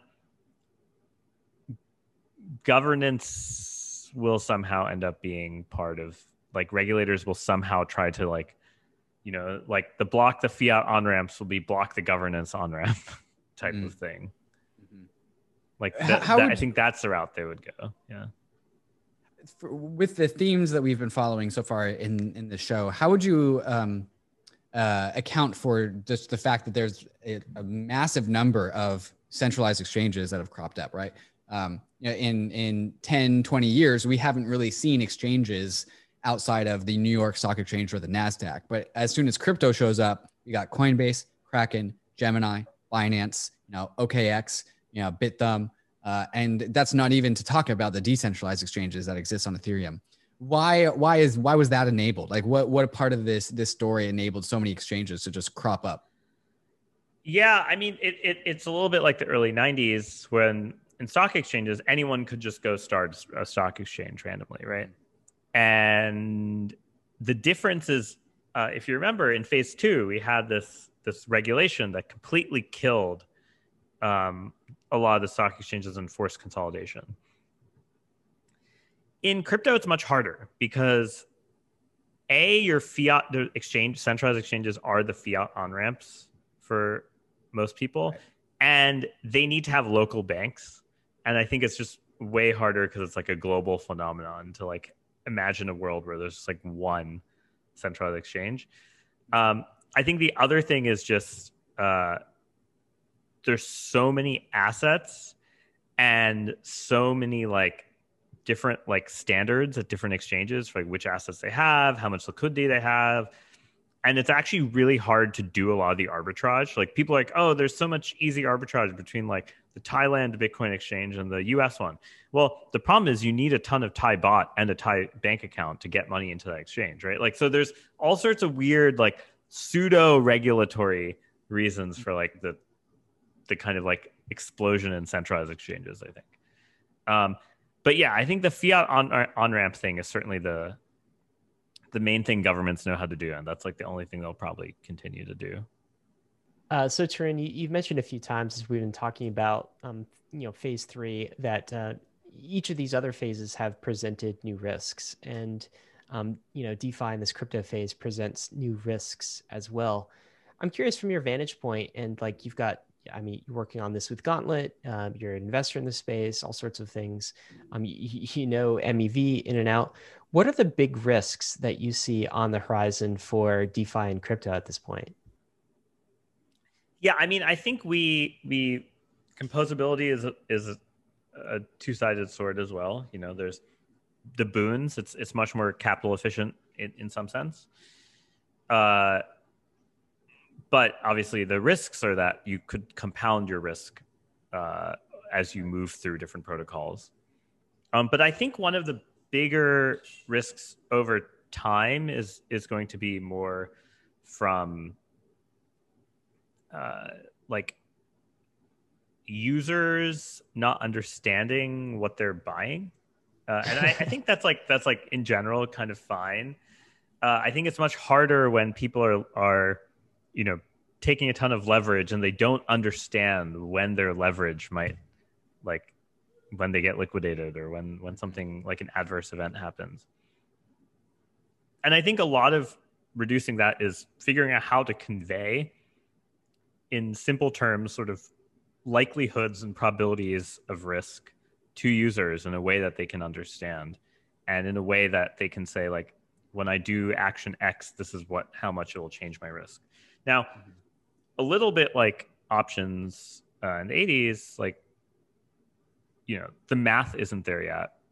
The way of reasoning about things isn't totally there. But i mean that that's sort of what we we work on at gauntlet. But it, it, it's it's like there's still this sense in which there's a lot of like fly by night uh, kind of uh, behavior. And i think if we don't have good risk we're not going to risk models risk assessments risk kind of understanding we're not going to actually be able to get to this kind of dream of like closer to under collateralized loans and closer to being more capital efficient than um, centralized exchanges. Because capital efficiency comes at a cost of security. Like how much capital you put comes at a cost of like oh how easy is it to take advantage of the system? And being able to walk that tightrope um, carefully is going to be the key to success of DeFi. Kind of take away from my. Yeah, I will say just from like a practical perspective, it is really hard to understand the risks. Like I, so you take something like, um, you know, a Dai versus C Dai, right? So like Dai wrapped in compound versus Dai wrapped in Aave. I like I have no way to tell the you know like the risk difference between the the those two assets and if one is riskier than the other um, it's very difficult. Is, is this the sort of transparency you're talking about? And what do you do at Gauntlet to to help with this? Because it seems like a lot of these things are hidden and um, like the risk is really difficult to quantify. So how do you start to quantify the risk of these types of things? Yeah, I think yeah. So something something the difference between A Dai and C Dai, that is not static it's not like I can tell mm, you yeah, right. forever at all times that the A Dai is safer than C Dai or C Dai is safer than A Dai. It's always changing based on the user behavior in these systems. So mm. it's dependent on the types of loans that there are outstanding. It's dependent on the types of liquidity providers, how often they're adding and removing liquidity. It's dependent on the liquidators. Like, can liquidators, are there enough liquidators? Do they have enough Dai? Um, and so this complex mesh here is different than normal finance in another cool way, which is you have di- you have multiple agents and participants who each have to com- sort of if if they're rational and the market conditions make sense, each of them working as expected somehow keeps the system safe. But if any one of them is sort of removed, the system can collapse and that's just the nature of decentralized version of this versus sort of like a bank. If a bank collapses well government bails out or you know like the legal system somehow resolves that right? That's not going to happen here right? So the key here is to make sure there's sufficient incentives for all of the participants and that all of the participants can earn a profit given their sort of utility their measure of happiness uh, in these systems. And so you know what what gauntlet uh, you know how we started and kind of how we got to where, where we are now is when I was working in high frequency trading, a lot of the ways that we were we would optimize and measure risk in our trading strategies that we'd put in production is we would take our strategy and we would take what we thought other people's strategies are in the market and we would run a simulation where they sort of played a game against each other. And we'd run millions of different universes of the same simulation and say like hey, what percentage of the time does our strategy win and which strategies does it win against? Crypto markets are kind of similar. There's, in, in the case of a lender, there's a borrower, there's a lender, and there's the liquidators. The liquidators are keepers. And they each have different incentives. The liquidators have very low time preference and they just want to optimize profit instantly. The borrowers just want to pay the lowest rate and the lenders just want to earn the most yield. And they all, they're, even though those three are sometimes opposing, you can find these equilibria where they're very stable. But you need to be able to say, hey, what do I think this user does? What do I think this other user does? And what do I think this other user does? Based on the data that you've seen historically, and also things that you haven't seen but could be kind of irrational, crazy behavior from them. And crypto systems are also analyzed this way. When we analyze consensus protocols or we analyze zero knowledge proofs, we try to model a world where we assume that the these adversaries, adversaries or users can be Byzantine and maybe not rational and maybe sort of doing something erratic. And so what we do is we model all the users in the system and then run simulations of them kind of competing using historical data and then say what percentage of the time does this particular type of adverse event like a liquidation happen. And so it's slightly different than the way people quantify things in you know the way people think about risk models in uh, sort of like an insurance company or uh, sort of like more like an asset manager but it's much closer to how people in high frequency trading and sort of ai in a lot of ways think about modeling risk because here the transparency actually means you can model it in a, a way closer to hft or ai mm-hmm. and so you know, from doing that, you can start to, to say things like, hey, if the parameter, the interest rate curve in the system was slightly different, then this event happens 50% less. And so that that's sort of the outputs of, of kind of this type of modeling, if that makes sense. True. And I want to present, I want to put on my like blind bull hat and, and I want, then I want you to see, uh, see if I'm being naive or, or smart or not. And uh, a lot of the, with these phases, phase one, phase two, there was some sort of like market event, market crisis that uh, perhaps ended the phase and then moved on to the new one. Also, regulators came in and started acting because of the crisis and started to you know shake things up a little bit. Uh, and and I want I want to see if that you know I want to know if that's going to come true for for DeFi and crypto. Right. So far, this industry has been relatively blessed to be protected from some heavy-handed regulation. And there's definitely been conversations and some some light regulation coming, but overall, as an industry, we haven't really been too regulated. We also really haven't had too much of a financial crisis because this a this industry isn't big enough to really have a financial crisis. Uh, but b like we go through booms and busts, and we have our market events that are negative, but they just don't really impact the greater globe. You know, we the crypto has gone through like m- multiple major drawdowns of 90% in asset prices and it survived that. The markets survived that. Defi was born in 2017 2018 and then we we saw ether lose 95% of its value. Defi kept on going worked just fine. Then we had Black Thursday uh, with uh, with COVID or Black Tuesday or whatever it was, uh, where you know uh, asset prices got cut by sixty percent in under a day. So we've had both like long term drawdowns with asset prices that caused liquidations and things were fine. And then we had extremely fast volatility drawdowns in very short amount of, amounts of time. Things kind of got broke up a little bit, but ultimately markets cleared. The Ethereum blockchain kept on going. Nothing really bad happened. And what you are talking about with this financial modeling that's going on that you guys do at Gauntlet to talk about, you know, risk parameterization for Aave and Compound, we are able to do that by the very nature of what DeFi is. We have the data to do that, and we can make more informed simulations to make more informed economic platforms. And so, my bull case for DeFi and Ethereum and and this this industry at large is that we have so much data permissionlessly available to everyone and we have this new financial substrate which is you know ethereum and the evm that will continue to clear markets no matter what as they have done that perhaps we never actually have our big financial crisis moment that previous phases have had that have brought in the regulators. And so perhaps the evm and the ethereum blockchain just keep on chugging. People like you and and and uh, companies like Gauntlet keep on doing great financial modeling because of the richness of data that we have, and we are actually protected from any sort of massive financial crisis by the na- very nature of the industry. Industry. Am I being naive here? Well, you could argue that BSC was a financial crisis in some ways, just Wait, in the BSC? sense of like, in the sense of like all of the kind of like rug pulling and like I think that ah. the, the key thing to a financial crisis is there's a lot of naive or uneducated participants who lose a lot of money. And right now, the thing is, if we're being real, everyone in this space is like a little bit like, you know, paying their, there's their risk tolerance is certainly not low, right? It's not like no, you know, not. like the SEC only really goes after people when like grandma loses her her Mm. pension money, right? And like that's the that's kind of the type of thing I think that would be more like institutions losing money, like some let's say like some college endowment like puts money into iron finance and loses because Mark Cuban told them to. I don't know.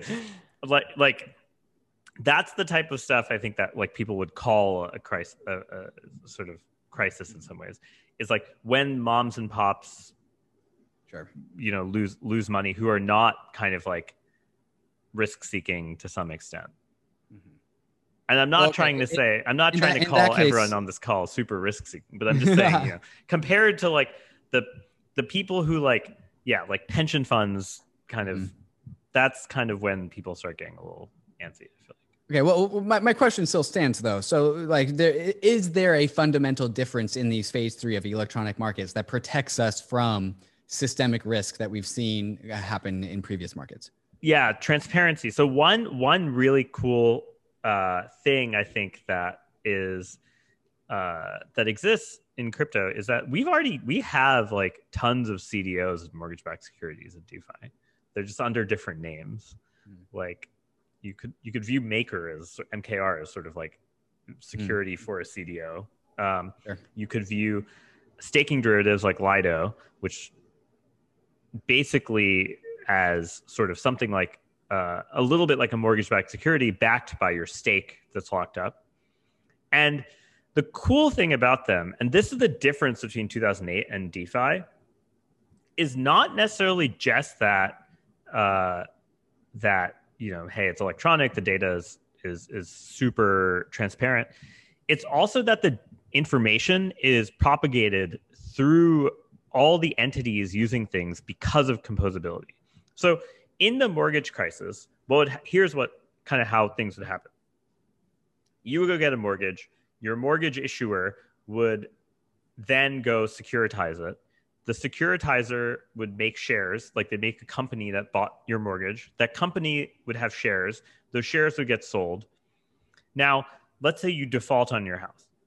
So the company owns a bunch of mortgages that owns the securities.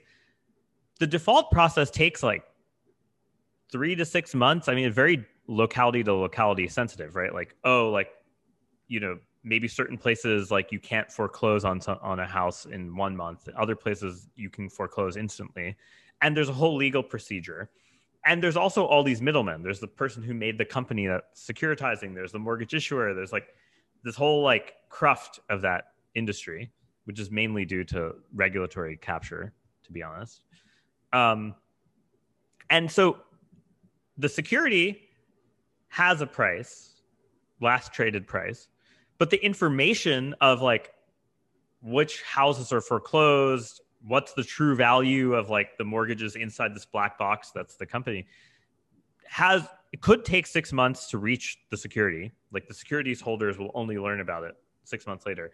And they'll be they'll only learn about it via some weird disclosure form that's regulatorily required, not because like the issuer wants to tell them in DeFi, you're issuing these crazy securities, but the information is priced basically instantly, like within a couple blocks, right? Mhm. Like something happens, smart contract executes all of the, you know, price change. There's a decision tree of like, hey, how should we mark all the different components? And like, here's the new price of the security. That fact that the information in a complicated financial product can be propagated through it and executed atomically and sort of instantly, basically instantly, is a hallmark of how this is much more different than kind of what we saw in 2008 and why all the lawyers were necessary there because the lawyers were the ones who were like propagating the information between the different Right. entities right Right. and ensuring that these routing. transactions Lawyers were will order- routing. oh, lawyers are order routing and the lawyers in case anyone listening doesn't know take much higher fees than like Robinhood.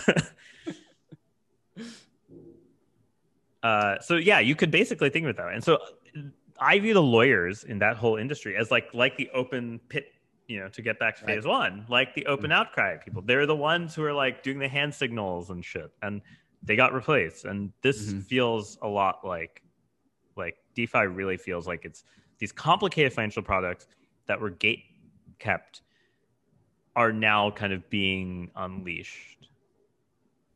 So, Tarun, this has been uh, an incredible, I guess, walk through the three phases of electronic uh, markets here. And, and, I'm wondering if you could just like leave us with a few final thoughts for um, th- this phase three era. It, it feels like we're maybe still in the front half of phase three, but but I'm not sure. Like, yeah. so how, how do you see this playing out, and how can we prepare ourselves uh, for for the rest of uh, phase three? Yeah, I think the the sort of main things uh, to think about are, you know, one, what primitives will be invented that might be even further out on the risk scale that get lots of capital in? Because i think those are the places where you're most likely to have kind of these kind of potential crashes like super highly leveraged things that like you know get stuck in in in certain ways. Like there's no liquidation mechanism. There's no way for things to to exit correctly. Um but on the more positive side um being able to actually see like CeFi entities become front ends for DeFi because they just don't think their their businesses are regulatorily not viable. Uh, and so it's just easier to be a DeFi front end than to to actually be a centralized exchange. I, I, I think that that is the sign of like the transition mm-hmm. into that, the that, new phase. We have a word is, for this. Yes, uh, we have a phrase. We call this the DeFi mullet, Tarun, which is like uh, fintech in the front, DeFi in the back. You know. yeah, exactly. It's really cool to see that with uh, with exchanges and crypto banks uh, moving forward. Man, it's been great to have you. You are a wealth of knowledge, sir. Thanks so much for joining us on Bank- Bankless. Thank you for having me action items, guys. We have uh, some books to read. Tarun was kind enough to leave a book reading list with uh, some of the themes from the episode. We will include that in the show notes. One is called Inside Job Looting America's Savings, More Money Than God, When Genius Failed. A few of the books there. So make sure you check those out. David, we could also use some more five star reviews, I think, because you know how I know that is because we can always use more five star reviews. If you're on YouTube, by the way, like and subscribe. But if you are listening to this on the Apple podcast, what should people do, David? They should absolutely go and give us those five star reviews to get the Bankless podcast up to the front of the markets and investing podcast, business markets investing.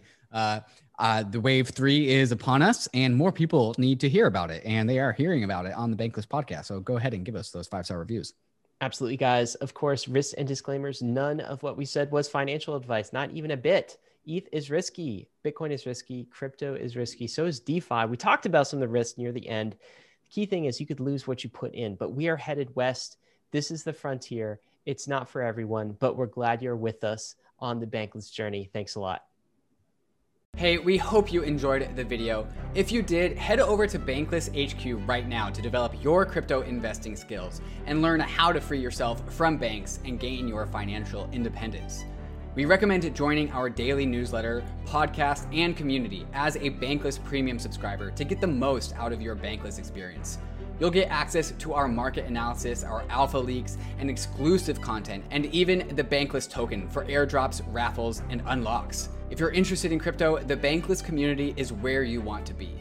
Click the link in the description to become a Bankless Premium subscriber today. Also, don't forget to subscribe to the channel for in-depth interviews with industry leaders, Ask Me Anythings, and weekly roll-ups where we summarize the week in crypto and other fantastic content. Thanks everyone for watching and being on the journey as we build out the Bankless Nation.